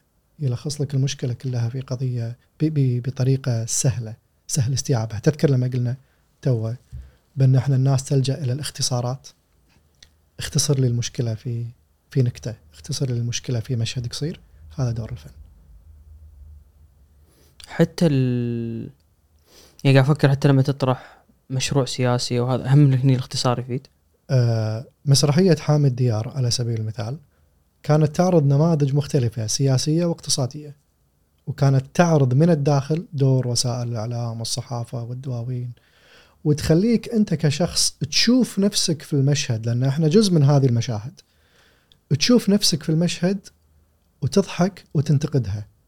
متى ما حسيت في يوم من الأيام طلعت من المسرحية وكنت في نفس الموقف في الديوانية ولا في الجريدة ما تبي تكون في موقف النكتة اللي تم السخرية منه هو المقطع اللي أعتقد في مقطع اللي علي المفيدي يقدم أسئلة لجاسم نبهان صار على طول يربط صح؟ من نائب يقدم أي سؤال للوزير يربط بأنه المفيد قاعد يصرخ وشنو صار بالواحد وشنو صار باثنين وشنو صار؟ عدد ال عدد المدارس عدد الطلبة وعدد الأقلام اللي عدد توزعت. ال- الطباشير. آه، فالآن النائب لو بيطرح طرح شبيه راح تذكره بالنكتة هذه ما تبي تكون في نفس الموقف. آه، للأسف للأسف أنا كنت آه، عديت دراسة ما انتهيت منها بسبب كورونا بس كانت لي مسألة تخطيط. في أيام عضويتي لمعالجة هذه المشكلة الحالة الفنية والثقافية والإعلامية في الكويت لأني أنا أستشعر بأن هي في خطر. في خطر كبير. وبدر الحين نتم بموضوع ال ال ال- الإعلام بس يمكن الإعلام الحديث أكثر يعني أنا بعلاقة ال الخوارزميات بثاره أوكي. الجدل فتكلمنا نرجع على نفس الموضوع تكلمنا بأن هذه المشكلة مشكلة عالمية مشكلة التشويه مو مشكلة محلية. شلون نعالج هذه المشكلة؟ في ثلاث حلول ابتدائية المفروض نبدأ فيها في الكويت. ال- ال- ال- الحل الأول إن إحنا نركز على الميكانيزم على الآليات مو المحتوى. شنو يعني الآليات؟ إن إحنا نتعامل مع الخوارزميات عشان الخص فكرة الخوارزميات. ال- الإنترنت عبارة عن ذكاء اصطناعي. يشوف شنو أكثر المواضيع متداولة ويزيد أو يعزز مكانتها للظهور عند الناس. تلقاها في الصفحة الأولى في البحث تلقاها أول ما تطلع لك سواء نسميها ترند أو أو الأخبار الرئيسية اللي تطلع. حتى وسائل الإعلام لما وسائل الإعلام التقليدية لما تبي تعرض شنو أكثر شيء الناس كانت تتكلم عنه تستخدم الخوارزميات. والله هذا أكثر موضوع الناس تكلمت عنه. وفي كثير من الأحيان ممكن تكون مواضيع سطحية معلومات مشوهة لكن تتصدر الرأي العام فأول شيء تحتاج إنك تبذل جهد كبير في بناء نموذج يقرأ الخوارزميات بشكل جيد وتصنع محتوى قادر على أن يحتل مكانة عالية عند الخوارزميات. اثنين مو كل المعلومات المشوهة مؤثرة بس مو أنا ولا أنت اللي نقرر مدى تأثيرها. استخدام الذكاء الاصطناعي الخوارزميات في قراءة ما يدور في العالم الافتراضي في الانترنت وربطه في الحراك الحقيقي اللي قاعد يصير. مم. سواء كان سياسي أو اجتماعي أو اقتصادي. إذا هناك رابط فعندنا مشكلة. إذا ما في رابط إذا هذا الموضوع إلى اليوم مو موضوع حساس. مم. وإحنا أحيانا نلهى بمواضيع نعتقد إن هي مواضيع حساسة قاعدة تحرك الناس فعليا ما لها تأثير على الناس حتى لو كان لها انتشار مرة أخرى لأنها ما ارتبطت بذاكرة جمعية أو سلوك جماعي يعني ما لها ارتباط مباشر في الناس. النقطة الأخيرة والمهمة وأنا اشتغلت عليه مع مجموعة من القانونيين آه، هو تعديل القوانين المنظمة. اليوم الديسنفورميشن أو التشويه الإعلامي أصبح يمارس كعمل تجاري. في ناس عندها فن في طريقة تشويه المعلومات. وهذا الفن تحول إلى حرفة ثم مهنة. وفي ناس تأخذ رواتب شهرية أو تأخذ مقابل كل تغريدة أو كل بوست آه، مقابل التشويه. فالقوانين لازم تتعدل مو للتضييق للتنظيم. لن أستطيع منع الناس عن التعبير عن رأيها. خلينا نتفق على مبدأ رئيسي. العالم قاعد يتغير. التكنولوجيا قاعدة تتطور، لن تستطيع منافستها أو محاربتها. تستطيع أن تعدل سياساتك لتتعامل معها وتنظيمها والاستفادة منها إذا كنت ذكي. اليوم كل الأنشطة آه، أي نشاط تمارسه في دخل مالي لازم تحصل على رخصه تجارية وحساب بنكي ويكون تعاملك عن طريق الحساب البنكي. حلو واحدة من الأشياء اللي اقترحناها يعني بقول لك نقطتين رئيسيتين بس آه، في القانون آه، بأن من يمارس ممارسة إعلامية بمقابل حتى وإن كان فرد مو حساب إخباري يجب أن يحصل على رخصة تجارية ممكن يأخذها أونلاين ويفتح حساب بنكي. وأي تعامل مالي يتم معه يجب أن يصرح فيه. يعني أعطيت محمد الزايد 1000 دينار مقابل انه يكتب لي تغريدة، محمد الزايد في تقريره مالي يقول هذه ال 1000 دينار استلمتها من ناصر مقابل تغريدة. مم. زائد حتى لا يتم خداع الناس أي تغريدة مدفوعة يجب أن يكون فيها إشارة علامة نقطة مثلث نجمة بأن هذه التغريدة مدفوعة الثمن مو شرط تقول لي المصدر. هذا صار بالسعوديه الحين ولا مضيع أنا؟ أه ما راجعت الامانه اللي صار في السعودية. صار في تنظيم وتنظيم جيد أه لكن ماني متأكد من هذه الجزئية. أه ولو استلمت أموال مقابل نشاط تجاري ولم تصرح فيه نشاط تجاري إعلامي ولم تصرح فيه تعتبر جريمة تحاسب عليها. جريمة مالية ما لها علاقة في حقك في التعبير. مم. انت خالفت النظام التجاري اللي انت قاعد تشتغل فيه. اعط الناس حريتها انها تتكلم مثل ما تبي. اعط الناس الحرية في انها تمارس احترافيتها ومهاراتها في النقد والتعبير بشكل تجاري ولكن قول لي انك انت قاعد تمارس عمل تجاري. لا تخدعني. لا تخدع الدولة ولا تخدع الجمهور. أه بدر أنا بعرف الحين انتخابات عادة بوجهة نظرك بعد ما تنتهي لنفرض اليوم عندنا انتخابات 22 انتهت. 29 شنو 29 لا لا 22 آه، السنة 22 السنة إيه، زين. وصل 40 نائب معارض. لما يوصل 40 نائب معارض هل هذا بالنسبة لك يشكل آه، بالضرورة يشكل آه، وجهة نظر الناس آه، ويعكس آرائهم؟ يعني نتائج الانتخابات دائما تعكس آراء الناس؟ آه الانتخابات تعكس انفعالات الناس. 40 نائب معارض يعني بأن الناس تريد تغيير الشيء اللي كانوا يعارضونه هؤلاء النواب. في المجلس الماضي وصلت أغلبية قالت نبي نغير الرئيسين واضح أن هذه كانت رغبة الناس. الانتخابات هذه عندنا مشكلة أن إحنا ما ندري ما عندنا قضية. على أي أساس نختار عليها. فراح نختار بناء على معايير شخصية في الغالب أو بناء على تاريخ النائب نفسه إذا كان نائب سابق. آه، وأنا أنا دائما أفترض بأن أغلبية النواب اللي توصل إلى البرلمان أغلبية نظيفة عندها نوايا حسنة ولكن يتم إفسادهم بشكل مم. يتم إفساد بعضهم بشكل متعمد ليش؟ لأن الحكومة ما تقدر تشتغل وهي ما عندها أغلبية نيابية فتضطر تاخذ أغلبية نيابية بأي ثمن. فنرجع مرة ثانية حق نفس الدوامة. وشغلة ثانية على نفس موضوع الفرز هذا اللي نتكلم عنه. اليوم أنت تتكلم تجربة بالكويت تجربة ديمقراطية صار لنا 60 سنة ولا؟ 60 سنة بالضبط. 60 سنة. زين ليش ما نشوف في آه، فرز عضوي مو مبني على قضايا؟ يعني انت اليوم لما ترجع حق أمريكا عندك محافظين والليبرال ديمقراطيين. ما صارت عندنا هذه التقسيمة اللي مفروض مبنية على قضايا متراكمة. لأن ما عندنا تجربة في العمل الجماعي. لما تكون عندنا تجربة في العمل الجماعي لما نجتمع أنا وياك وعبد الله نقول شنو القضايا اللي إحنا راح تجمعنا؟ شنو هويتنا السياسية اللي راح نطرحها كحزب؟ يمكن يطلع عندك 30 40 حزب. كل خمسة ستة منهم يشوفون إنهم متفقين في قضايا قريبة فيندمجون في حزب واحد. فيبدأ عندك تطلع عندك هوية كل حزب آه، ويبدأ الناس يختارون بناء على هذه الهوية. إحنا ما عندنا عمل جماعي مم. أو موضوع أنا برجع حق موضوع آه، هوية الدولة أبو بدر من يحدد الهوية؟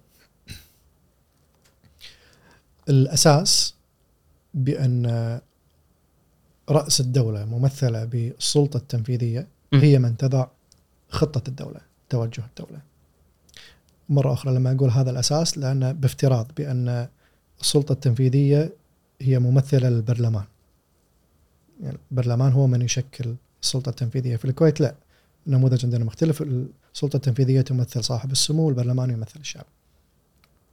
لكن في الحالة الكويتية حسب الدستور الحكومة هي من تضع أو ترسم السياسات العامة. وهي من مطلوب منها ان تضع برنامج عمل وخطة تحاسب عليها وبناء عليه تضع الميزانية. فبناء على هذه المعطيات الحكومة هي من المفترض أن تبادر وتقول هذه رؤيتي لشكل الدولة في المستقبل. وتحقيق هذه الرؤية يتطلب هذا النظام السياسي وهذا النظام الاقتصادي وهذا شكل هويتنا الاجتماعية منظومة القيم والاجتماعيه وبناء عليه هذا برنامج عملنا للخمس سنوات القادمة وللسنه القادمة للخمس سنوات القادمة وعشر سنوات قادمة. وهذه النتيجة اللي راح نحققها وهذه ال KPIs أو معايير قياس الأداء. م. هذا يتم بالتفاهم وهذه مو مطلوب من كل حكومة. يعني هي مطلوبة مرة واحدة. وإذا تبي أعطيك مثال عادة الأمثلة اللي تطرح على ال- الحكومات الناجحة الناس تقول سنغافورة أستراليا كندا. أنا بعطيك مثال لدولة بسيطة. إستونيا دولة أوروبية استقلت عن الاتحاد السوفيتي سنة 91 مم. سنة 91 بعد الاستقلال قالوا إي إستونيا. إستونيا الإلكترونية. قبل لا إحنا نعرف الكمبيوتر يعني قبل لا يكون الكمبيوتر شيء شائع. فكان الهدف وكتبت الخطة كانت جاهزة سنة 94 كان الهدف منها معالجة بعض القضايا السياسية والاجتماعية وحالة عدم الثقة بين الشعب والنظام لأن النظام جديد القائمه على الحلول الرقمية. التعامل الإلكتروني يخف فيه التواصل الشخصي بين الناس. خصصت إستونيا في ذلك الوقت في سنة 94 1% من دخلها الناتج القومي للاستثمار في البنية التحتية الرقمية. سنة 96 أصبح تدريس آه، آه، آه، الثقافة الإلكترونية وال- وال- والمهارات الرقمية جزء من المناهج الأساسية في في المدارس. شفت شلون لما الدولة تضع رؤية تبدأ تفصلها بشكل تدريجي على كل مناحي الحياة.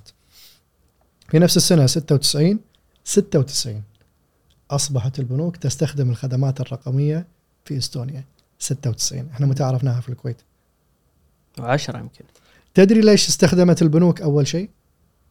لأن كل الناس تتعامل مع البنوك وكانت تبي الناس تطلع الهوية الرقمية للحكومة عشان أنت تتعامل مع البنوك بشكل رقمي تحتاج هوية رقمية اللي إحنا تو سويناها ب 2022 مم. عندنا في الكويت. آه، 96 قررت الحكومة بأن كل الاجتماعات الحكومية تكون رقمية، وفرت من متوسط معدل اجتماعات القيادة في الحكومة من خمس ساعات إلى 30 دقيقة. تصور أنك أنت توفر هذا الكم الهائل من الوقت لقيادي. فيتفرغ لأداء مهام أكثر. سنة 2000 أصبح النظام الرقي ال- ال- ال- ال- الضريبي آه، بالكامل يعتمد على الخدمات الإلكترونية. 98% من الناس يقدمون بياناتهم الضريبية عن طريق الأونلاين سنة 2000 مم. إحنا إحنا تونا بدينا نستخدم اللابتوب. إستونيا دولة يمكن في بعض الناس أول مرة يسمعون عنها. آه، سنة 2001 كانت مبادرة يعني رائدة. سووا خطة اسمها X-Road الآن في بيانات حكومية في بيانات عند القطاع الخاص. إستونيا آه، اتجهت أكثر إلى ال market-based economy إن إن في تجارة حرة. فالقطاع الخاص محتاج إلى بيانات الحكومة والحكومة بحاجة إلى بيانات القطاع الخاص. أنا بخلص معاملة في بنك. فسموها X-Road لتبادل البيانات ما بين الحكومة والقطاع الخاص حتى تكون هويتي موجودة عند البنك. مم. ما أحتاج إني أنا أستخدم أوراق أو هوية شغل عدل. هذه خدمة حتى في القطاع الخاص. أنت اليوم تروح تشتري سيارة في الكويت يقول لك جيب لي شهادة راتب صح؟ لأن صح. جهتين منفصلتين صح بياناتك موجودة باتفاقية علشان نتلاشى قضية تسريب المعلومات أو بيع. المعلومات.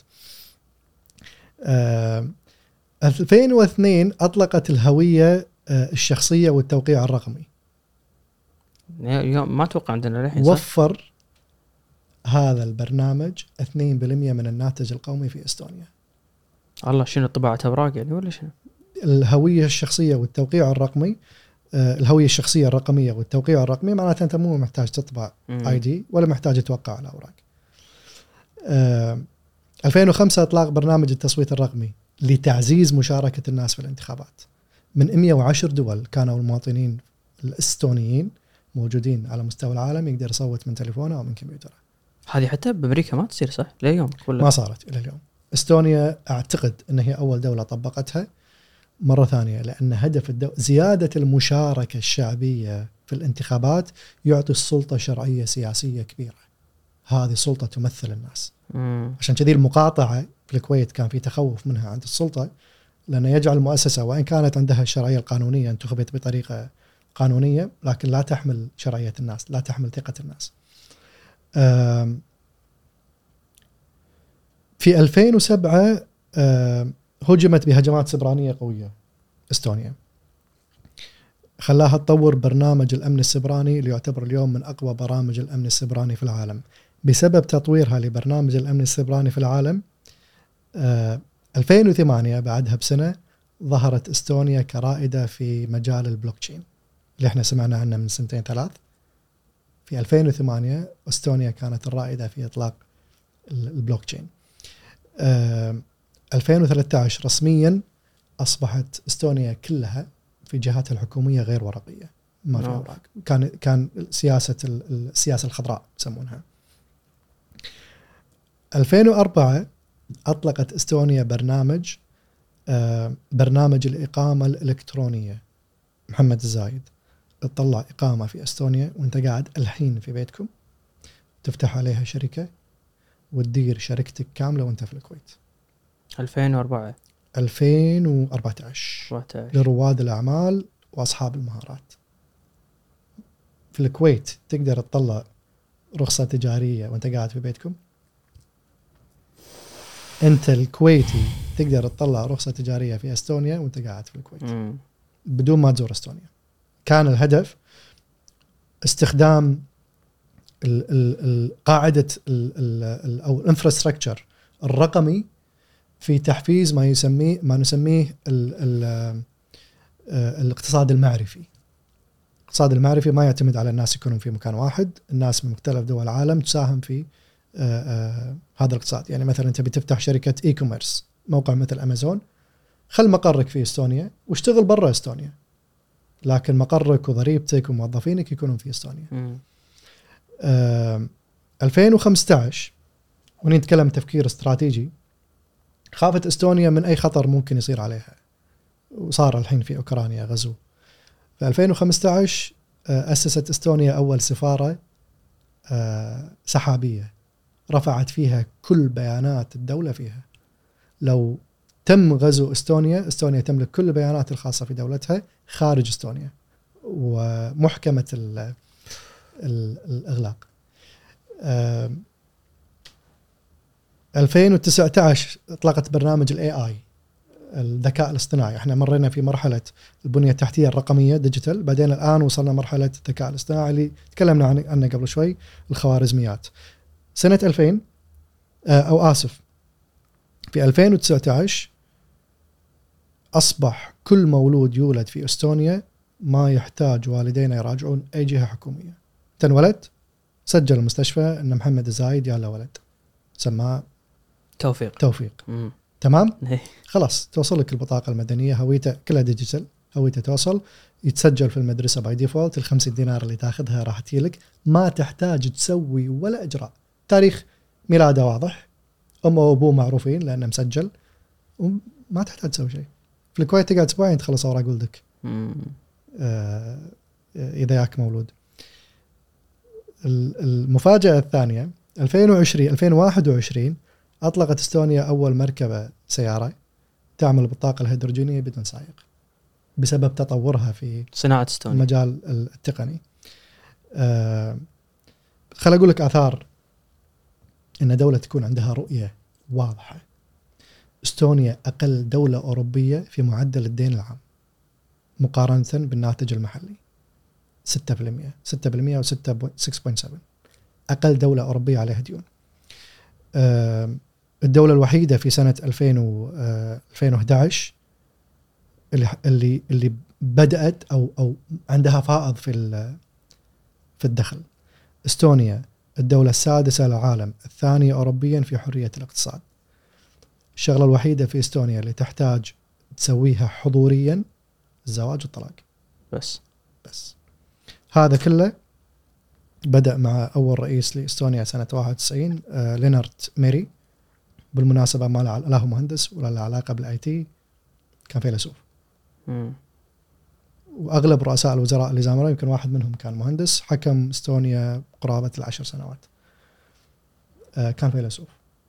أنا كنت أت... لأن سمعت قصة إستونيا توقعت إنه هو يعني دكتوراه في ال... في البرمجيات ولا ما له علاقة. كان فيلسوف. لكن لما تحط رؤية واضحة لدولتك نظامك السياسي يعمل بشكل فعال نظام الاقتصادي يعمل بشكل فعال إستونيا ما هي أغنى بلد في العالم لكن حسب تصنيف البنك الدولي تعتبر من الدول ذات الدخل المرتفع تعتبر دولة غنية. ما نسمع عنها. بس بدر شلون شلون تقنع الناس في أي رؤية أو أو أي هوية أنت تبيها. هل مجرد الدرب الوحيد إن أنا والله صبروا معاي وخلنا نشوف النتائج وأضمن. نتائج زينة؟ لا. ولا المفروض من أول أقنعهم؟ شلون أقنع الكويت إن إحنا نبي نصير دولة تكنولوجية؟ ما في واحد يقنع الكويت. أو يعني أقصد كسلطة تقنع الشعب شلون؟ هي مجموعة. يعني أنت الموضوع مو عمودي. موضوع أفقي موضوع فيه حوار. أنا كنت أتكلم لما كنت عضو في مجلس التخطيط تكلمنا عن مشروع المنطقة الشمالية تكلمنا عن هوية الكويت كدولة تعتمد بشكل رئيسي على الاقتصاد المعرفي. اطلع للناس حط برنامجك. تواصل فيه مع السياسيين المنتخبين اللي يمثلون الناس. اضمن حد أدنى من الاتفاق ما بينك وبينهم. اطلع للناس قول لهم هذه المشاكل اللي عندي هذه الحلول اللي عندي هذه النتيجة اللي راح أحققها إذا توافقنا على هذه الحلول. وهذه المكتسبات اللي راح تحصلون عليها. في حال آه، وقوفكم معي. وال KPIs هذه هي آه، آه، آه، آه، مؤشرات أداء العمل. شلون تقيس نجاحي؟ وإذا فشلت في أول كم خطوة أنا انسحب. حاسبوني عليها. ترى أقناع الناس أمر ما هو ما هو صعب. الناس أصلا تبحث عن أمل. تبحث عن شخص يبيع له الأمل قابله. لكن بيعني الأمل في حالات إيجابية. لا تبيعني أمل والفساد منتشر. لا تبيعني الأمل وأنا أطلع في السيارة جامتي تنكسر. لا تبيعني الأمل وأنا ما أقدر آخذ وظيفتي إلا بواسطة. لا تبيعني الأمل وأنا أتبهذل في أخلص معاملاتي ولا جامعة تعليم متردي ولا. يعني أنا هني ما أبحث عن أمل أنا أبحث عن إنقاذ. فسوي البنية التحتية إصلاحاتك الرئيسية أشعر الناس بأنك أنت أهل للثقة. lead people follow good والناس راح تلحقك. الناس تلحق القائد أو تتبع القائد إذا كانت مؤمنة فيه بغض النظر عن الرؤية.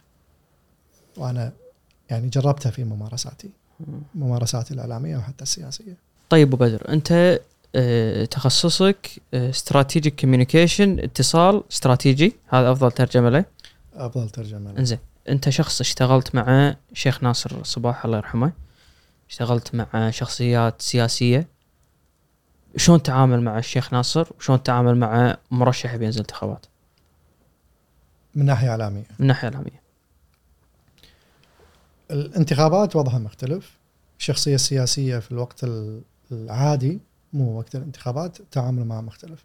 الشخص المنتخب السياسي المنتخب عضو البرلمان الاستراتيجية الإعلامية المختلفة عن الشخص غير المنتخب السياسي غير المنتخب كان وزير أو غيره.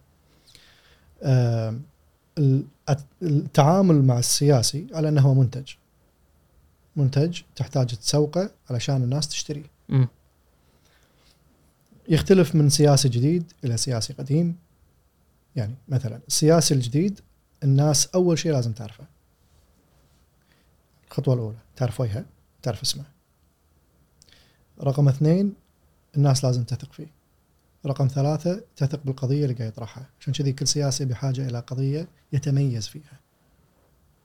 بس لما تقول تثق فيه تثق إن أنا ما راح يضر مصلحتي ولا؟ تثق ب- بنزاهته أو تثق بأنه هو يمثلني. يعني أنا أثق بأن محمد في البرلمان هو صوتي اللي راح يوصله. كل خطوة من هذه الخطوات بحاجة إلى منتجات إعلامية مرسومة بشكل علمي مدروس حتى تحقق هذا الهدف. هذا إذا كان مرشح جديد. المرشح القائم يعتمد على وضعه بس خلينا نفترض مرشح متميز. وأنا دائما أطرح مثال مثلا كوكاكولا وبيبسي. ليش لليوم ينزلون إعلانات؟ هم اللي مسيطرين أصلا على سوق المشروبات الغازية. مم. لسببين. الأجيال تتغير فأنت عندك مواليد جدد تبي تعرفهم على المنتج. واحد. اثنين المنافسه على الحصة في في السوق. المحافظه على الاسم انه هو خيارك الأول دائما. ما بي من بين كل المنتجات. فالسياسي القائم تبي تحافظ على وجوده. انه هو ما زال محل ثقة وما زال هو خيارك الأول. شلون؟ يتحول السياسي من سياسي منتخب يطلب أصوات إلى رمز أنت تتشرف أنك أعطيتك صوته مو هو يتشرف أنه أخذ صوتك. في سياسيين الناس تفتخر بأن هي تدعمه. وفي سياسيين يدور دعم الناس. هذه النوعية مارس الإعلام السياسي بشكل خاطئ. فهي هي بحسب كل حالة. ودائما أنا ألجأ إلى استخدام الأسلوب العلمي في بناء أي حملة إعلامية ال- الخطأ اللي عندنا اللي قاعد يصير إن الحملات الإعلامية حتى التجارية حتى شر... كبرى الشركات في الكويت بس تقرب المايك وبدر معي كمان من وين سلام. أكمل؟ ما أدري من. وين ما. الخطأ اللي عندنا حتى الشركات التجارية في الكويت ما عندها استراتيجية إعلامية طويلة المدى لتسويقها وتثبيت اسمها في السوق. المثال الوحيد اللي عندنا وكان مثال مؤقت شركة الاتصالات لما تحولت إلى زين كان عندها استر... وأنا أتابع هذا النشاط كان عندها استراتيجية لمدة ثلاث سنوات. فكل سنة ماشية في نفس الخط في الدعاية. انتهى أظن انتهى عقدهم مع الشركة اللي سوت لهم ال rebranding أو ال transition هذا مو بس زين الحين كل الشركات بس تذكر الرسالة هذه عشان أحاول أفهم معاك زين عالم جميل والموسيقى مم. اللي أنتجوها الخاصة بزين. فزين في كل سنة تحافظ على الثيم عالم جميل بشكل مختلف. بعدين الشركات عندنا كبرى الشركات في الكويت شوف هذا الخلل راح راح تتذكر هذه هذا المثال. مثلا رمضان هو سيزون ال- الدعاية في الكويت. ما يصير شركة كبيرة كل رمضان لها رسالة مختلفة لها مسج مختلف. كوكاكولا 20 سنة رسالتها creating happiness صناعة السعادة. المنتج يختلف طريقة الإعلان تختلف من دولة إلى دولة حتى مو بس من سنة إلى سنة. ولكن المسج واضح. ليش؟ أنا أبي أشكل ذاكرة عند الناس عن هذا المنتج. وأنا دائما أسأل الناس مثلا إذا كنت جوعان شنو الكاكاو اللي تأكله؟ عندك خيارات كاكاو. دائما جوابهم يكون واحد. منو قال إن هذا المنتج هو اللي تأكله وأنت جوعان الكاكاو. الدعاية. بس هذه الدعاية ما تسويها شهر أو ستة أشهر دعايه دعاية طويلة المدى إذا أنت تشعر بالحر وعطشان وامامك مجموعة من المشروبات الغازية شنو تختار فيهم خيارات الناس ما راح تطلع عن اثنين في الغالب يعني. غالبية الناس ف استمرارية الاستراتيجيه الإعلامية الدعاية الإعلامية باستراتيجية واضحة على مدى طويل بمنتجات قصيرة المدى تحقق لك هذا الهدف. لا الشركات التجارية عندنا في الكويت أو في حتى في الخليج تتعامل مع الإعلام بهذه الاحترافية ولا السياسيين كثير من السياسيين يتعاملون مع استخدام الإعلام كذلك بهذه الاحترافية، عشان كذا تلقى سياسي كل سنة عنده دعاية مختلفة، عنده مسج مختلف، عنده تصميم مختلف، عنده صورة مختلفة. بس لأن. أبو بدر مو لازم يواكب يعني إحنا مثل ما قلنا مساء ممكن اليوم القضية اقتصادية باكر القضية اجتماعية بس إذا أنت اختلفت القضية في الساحة لازم تكيف نفسك. شلون تستمر على نفس الدعاية كل مرة؟ صح. أه وأذكرك الحين بمثال حي. دونالد ترامب قبل أعتقد أسبوعين نزل فيديو انشهر جدا. دعاية. أه يبداها بداية سلبية عن وضع أمريكا الحين في التعليم وفي غيرها في التجارة في الأمن وغيره. بعدين يرجع مرة ثانية إلى نفس المسج اللي استخدمه في حملته الانتخابية. إن إحنا كنا دولة عظيمة وإن إحنا نقدر نعدل هذا الوضع القائم بما معناه. فاستمر على نفس الرسالة Let's make America great again. ما استخدم السلوغن ولكن نفس ال message. آه أوباما نفس الشيء. في كل حملاته الانتخابية دائما يتكلم عن ال hope. آه بيرني ساندرز أنا بالنسبة لي من أنجح الحملات الإعلامية اللي صارت له. كذلك يستخدم نفس ال message بمنتجات مختلفة. على حسب القضايا الساحة. انت إحنا نسوي face lifting حق ال campaign فعفوا هني هم اختيار الرسالة لازم يكون بعناية صح؟ إنه ما يكون شيء دقيق بحيث إن أنت تقدر تكيفه باكر على أي قضية تطلع. تقصد ال message العام أو هوية السياسة. يعني يعني عفوا لما أو لما ترامب اختار let's make America great again ولا أوباما اختار hope لو هو مختار فرضا لنصنع آه، أفضل دولة اقتصادية صعب إنه يكيفها على بالضبط لأن أجندة الناس ممكن تتغير. الأحداث ممكن يعني أفضل دولة اقتصادية ودخلنا في أزمة كورونا. ما له علاقة. الآن قضية مو قضية اقتصاد قضية قضية أمن قومي قضية صحة. فتدخل بمشكلة. فما تكون دقيقة حيل إلا إذا كنت نازل مرشح لغرفة تجارة. امم تستخدم. بس إذا كنت أنت مرشح عام لبرلمان لا تستخدم قضية تستخدم هوية عامة. أنا أسميها هوية المرشح. صورة المرشح. آه وهذه الهوية تقدر تسوي لها face lifting تقدر تسوي لها تعديل مع الوقت بحسب القضايا المطروحة. فعندنا مرشحين في الكويت هويتهم المحافظة على الدستور أو على مكتسبات الدستور. عندنا مرشحين هويتهم خدمات العامة تخليص معاملات. وهو فخور ويبي يستمر بهذه الهوية. آه، عندنا مرشحين هويتهم المال العام. عندنا مرشحين هويتهم الحريات. وهكذا. لكن مو كثير منهم أو أو أغلبهم ما تستخدم الحملات الإعلامية بشكل احترافي. طبعا في جزئية عندنا ال market عندنا في الكويت صغير فالمحترفين اللي يشتغلون في هذا المجال عددهم قليل و وإمكانياتهم قليلة ما يقدرون يتوسعون في الإمكانيات على سوق صغير يعني ال season عندنا رمضان والانتخابات هي هو ال season الفعلي اللي اللي شركات الإعلام تشتغل فيه. فما تسوى اني أنا أبني لي شركة راس مالها بالملايين أو مئات الآلاف عشان عشان- أنطر انتخابات عشان؟ أنطر انتخابات أو رمضان فأشتغل على small scale فتلقى المهارات آه، يعني في وقت انتخابات الكل مزدحم فال quality يقل يعني أغلب اللي يشتغلون في الإعلام زينين. يصير عليهم ضغط عالي فالجودة تقل والتفكير هذا الاستراتيجي يقل. وعادة المرشحين من المفترض أن المرشح يتعاقد وياهم على مدى سنة سنتين. هو يبي منه شغل حق أربع أسابيع وبعدين يخليه ويرجع له بعد ثلاث أربع سنين على الانتخابات الجاية. فما في هذه الديمومه الاستمرارية. كل ما كان الماركت عندك كبير كل ما حصلت جودة أفضل في سواء في التخطيط أو حتى في التنفيذ. بس تصدق ما ليش على بالي؟ أحس وايد آه، في استعمال لنفس المعنى عندنا بالكويت اللي لنعيدها كما كانت ولا ستعود كويت الماضي ولا انت شلون تشوف هالنوع من الرسائل اللي نرجع حق شيء كان موجود وكان زين؟ إيه هذه طبعا هذا النوع من ال message هي خدعة. يعني الماضي مو بالضرورة يكون جميل. يعني أمريكا لما يقول دونالد ترامب let's make America great again أمريكا ما كانت عظيمة. يعني دائما في كل حقبة زمنية كان فيها مشاكل كبيرة. صح. ما تبي ترجع للماضي. حتى الكويت. يعني تبي ترجع للثمانينات أزمة المناخ. ولا تبي ترجع للسبعينات في الحل غير الدستوري ولا تبي ترجع لأي حقبة تبي ترجع. أفهم بأن المسج العاطفي الناس طبعا دائما تنسى السلبيات والمشاكل تتذكر الذكريات الجميلة هي اللي تبقى. بس كويت الماضي مو بالضرورة كان شكلها مثالي. كان في جوانب مثالية منها افتقدناها.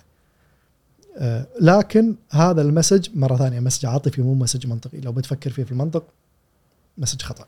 بس في في mess في رسالة أصلا منطقية ولا أنت دائما تخاطب العاطفة؟ يعني المفروض إني أخاطب العاطفة بشكل دائم بس ما تتعارض مع المنطق لأن أنت عندك counter argument أو counter attack عندك طرف مقابل آه، منافس أو عدو راح يرد عليك.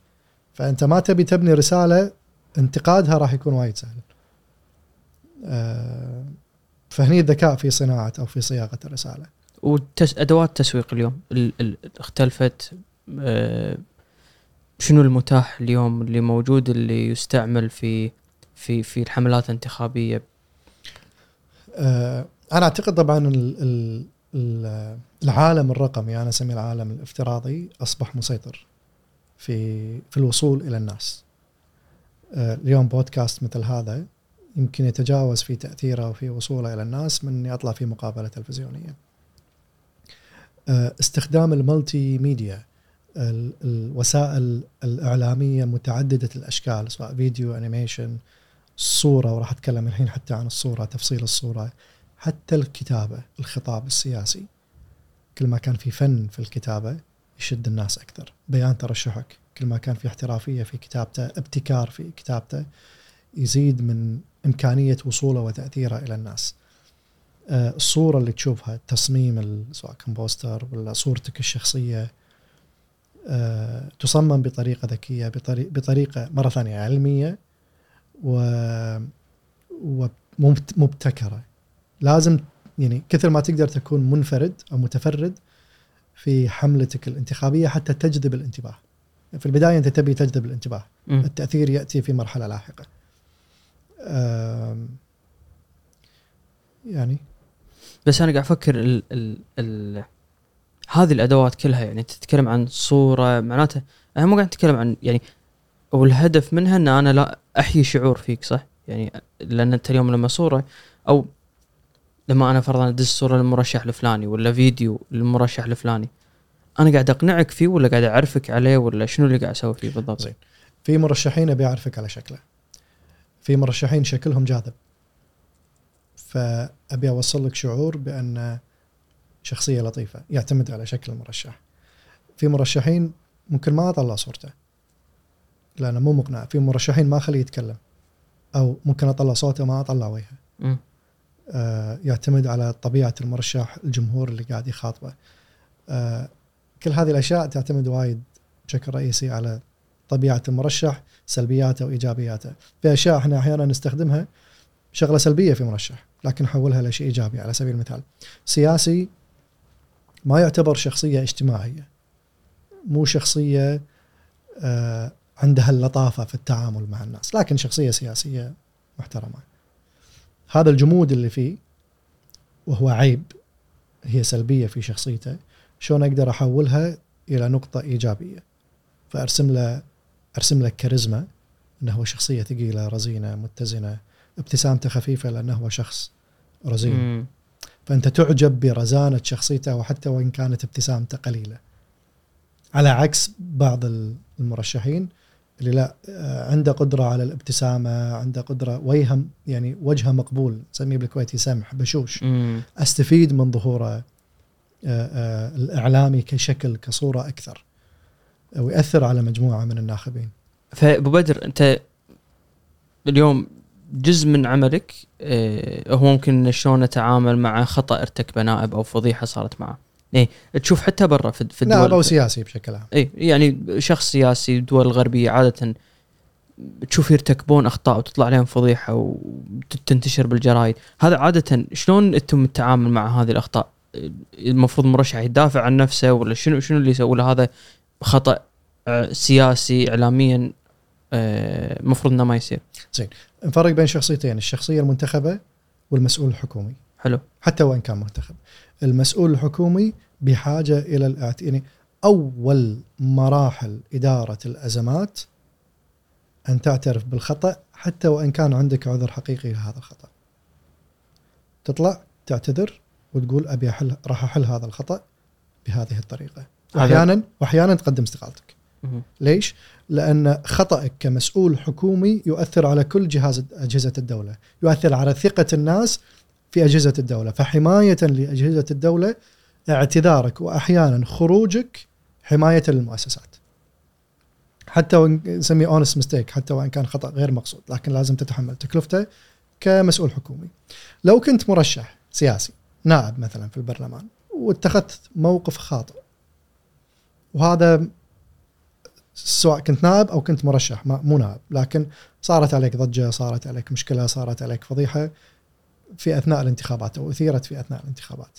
أعتقد من الخطأ الفادح إنك تبرر هذا الخطأ. سواء كان كنت فعلا أنت بريء أو كنت فعلا ارتكبت خطأ. إحنا قاعد نتكلم انتخابيا هذا خطا خطأ إنك تبرر. خطأ. السياسي المنتخب لا يبرر أخطائه. وعندنا نماذج ناجحة في تجاوز هذه الأخطاء. يعني في نماذج أصبحت رموز سياسية وكان عندها أخطاء فادحة في تاريخها. ولليوم الناس تدري عن هذه الأخطاء. ولليوم الناس تدري في هذه الأخطاء. وقبلوا تجاوز أو تجاوزوا عن هذه الأخطاء مقابل شغلة رئيسية أن يحمل قضية. مم. فبدال ما تبرر خطأك افتح ملف. احمل قضية. فالناس مستعدة تتجاوز هذا الخطأ. مقابل القضية اللي تعتقد بأنك أنت الشخص اللي راح تحملها آه، وتنتصر لها. مساك على القوة بدر ما قصرت. أنتم اللي قواكم الله مساك الله خير. سهرناك. أبدا بالخدمة. ما قصرت. عساك على القوة. يعطيكم العافية.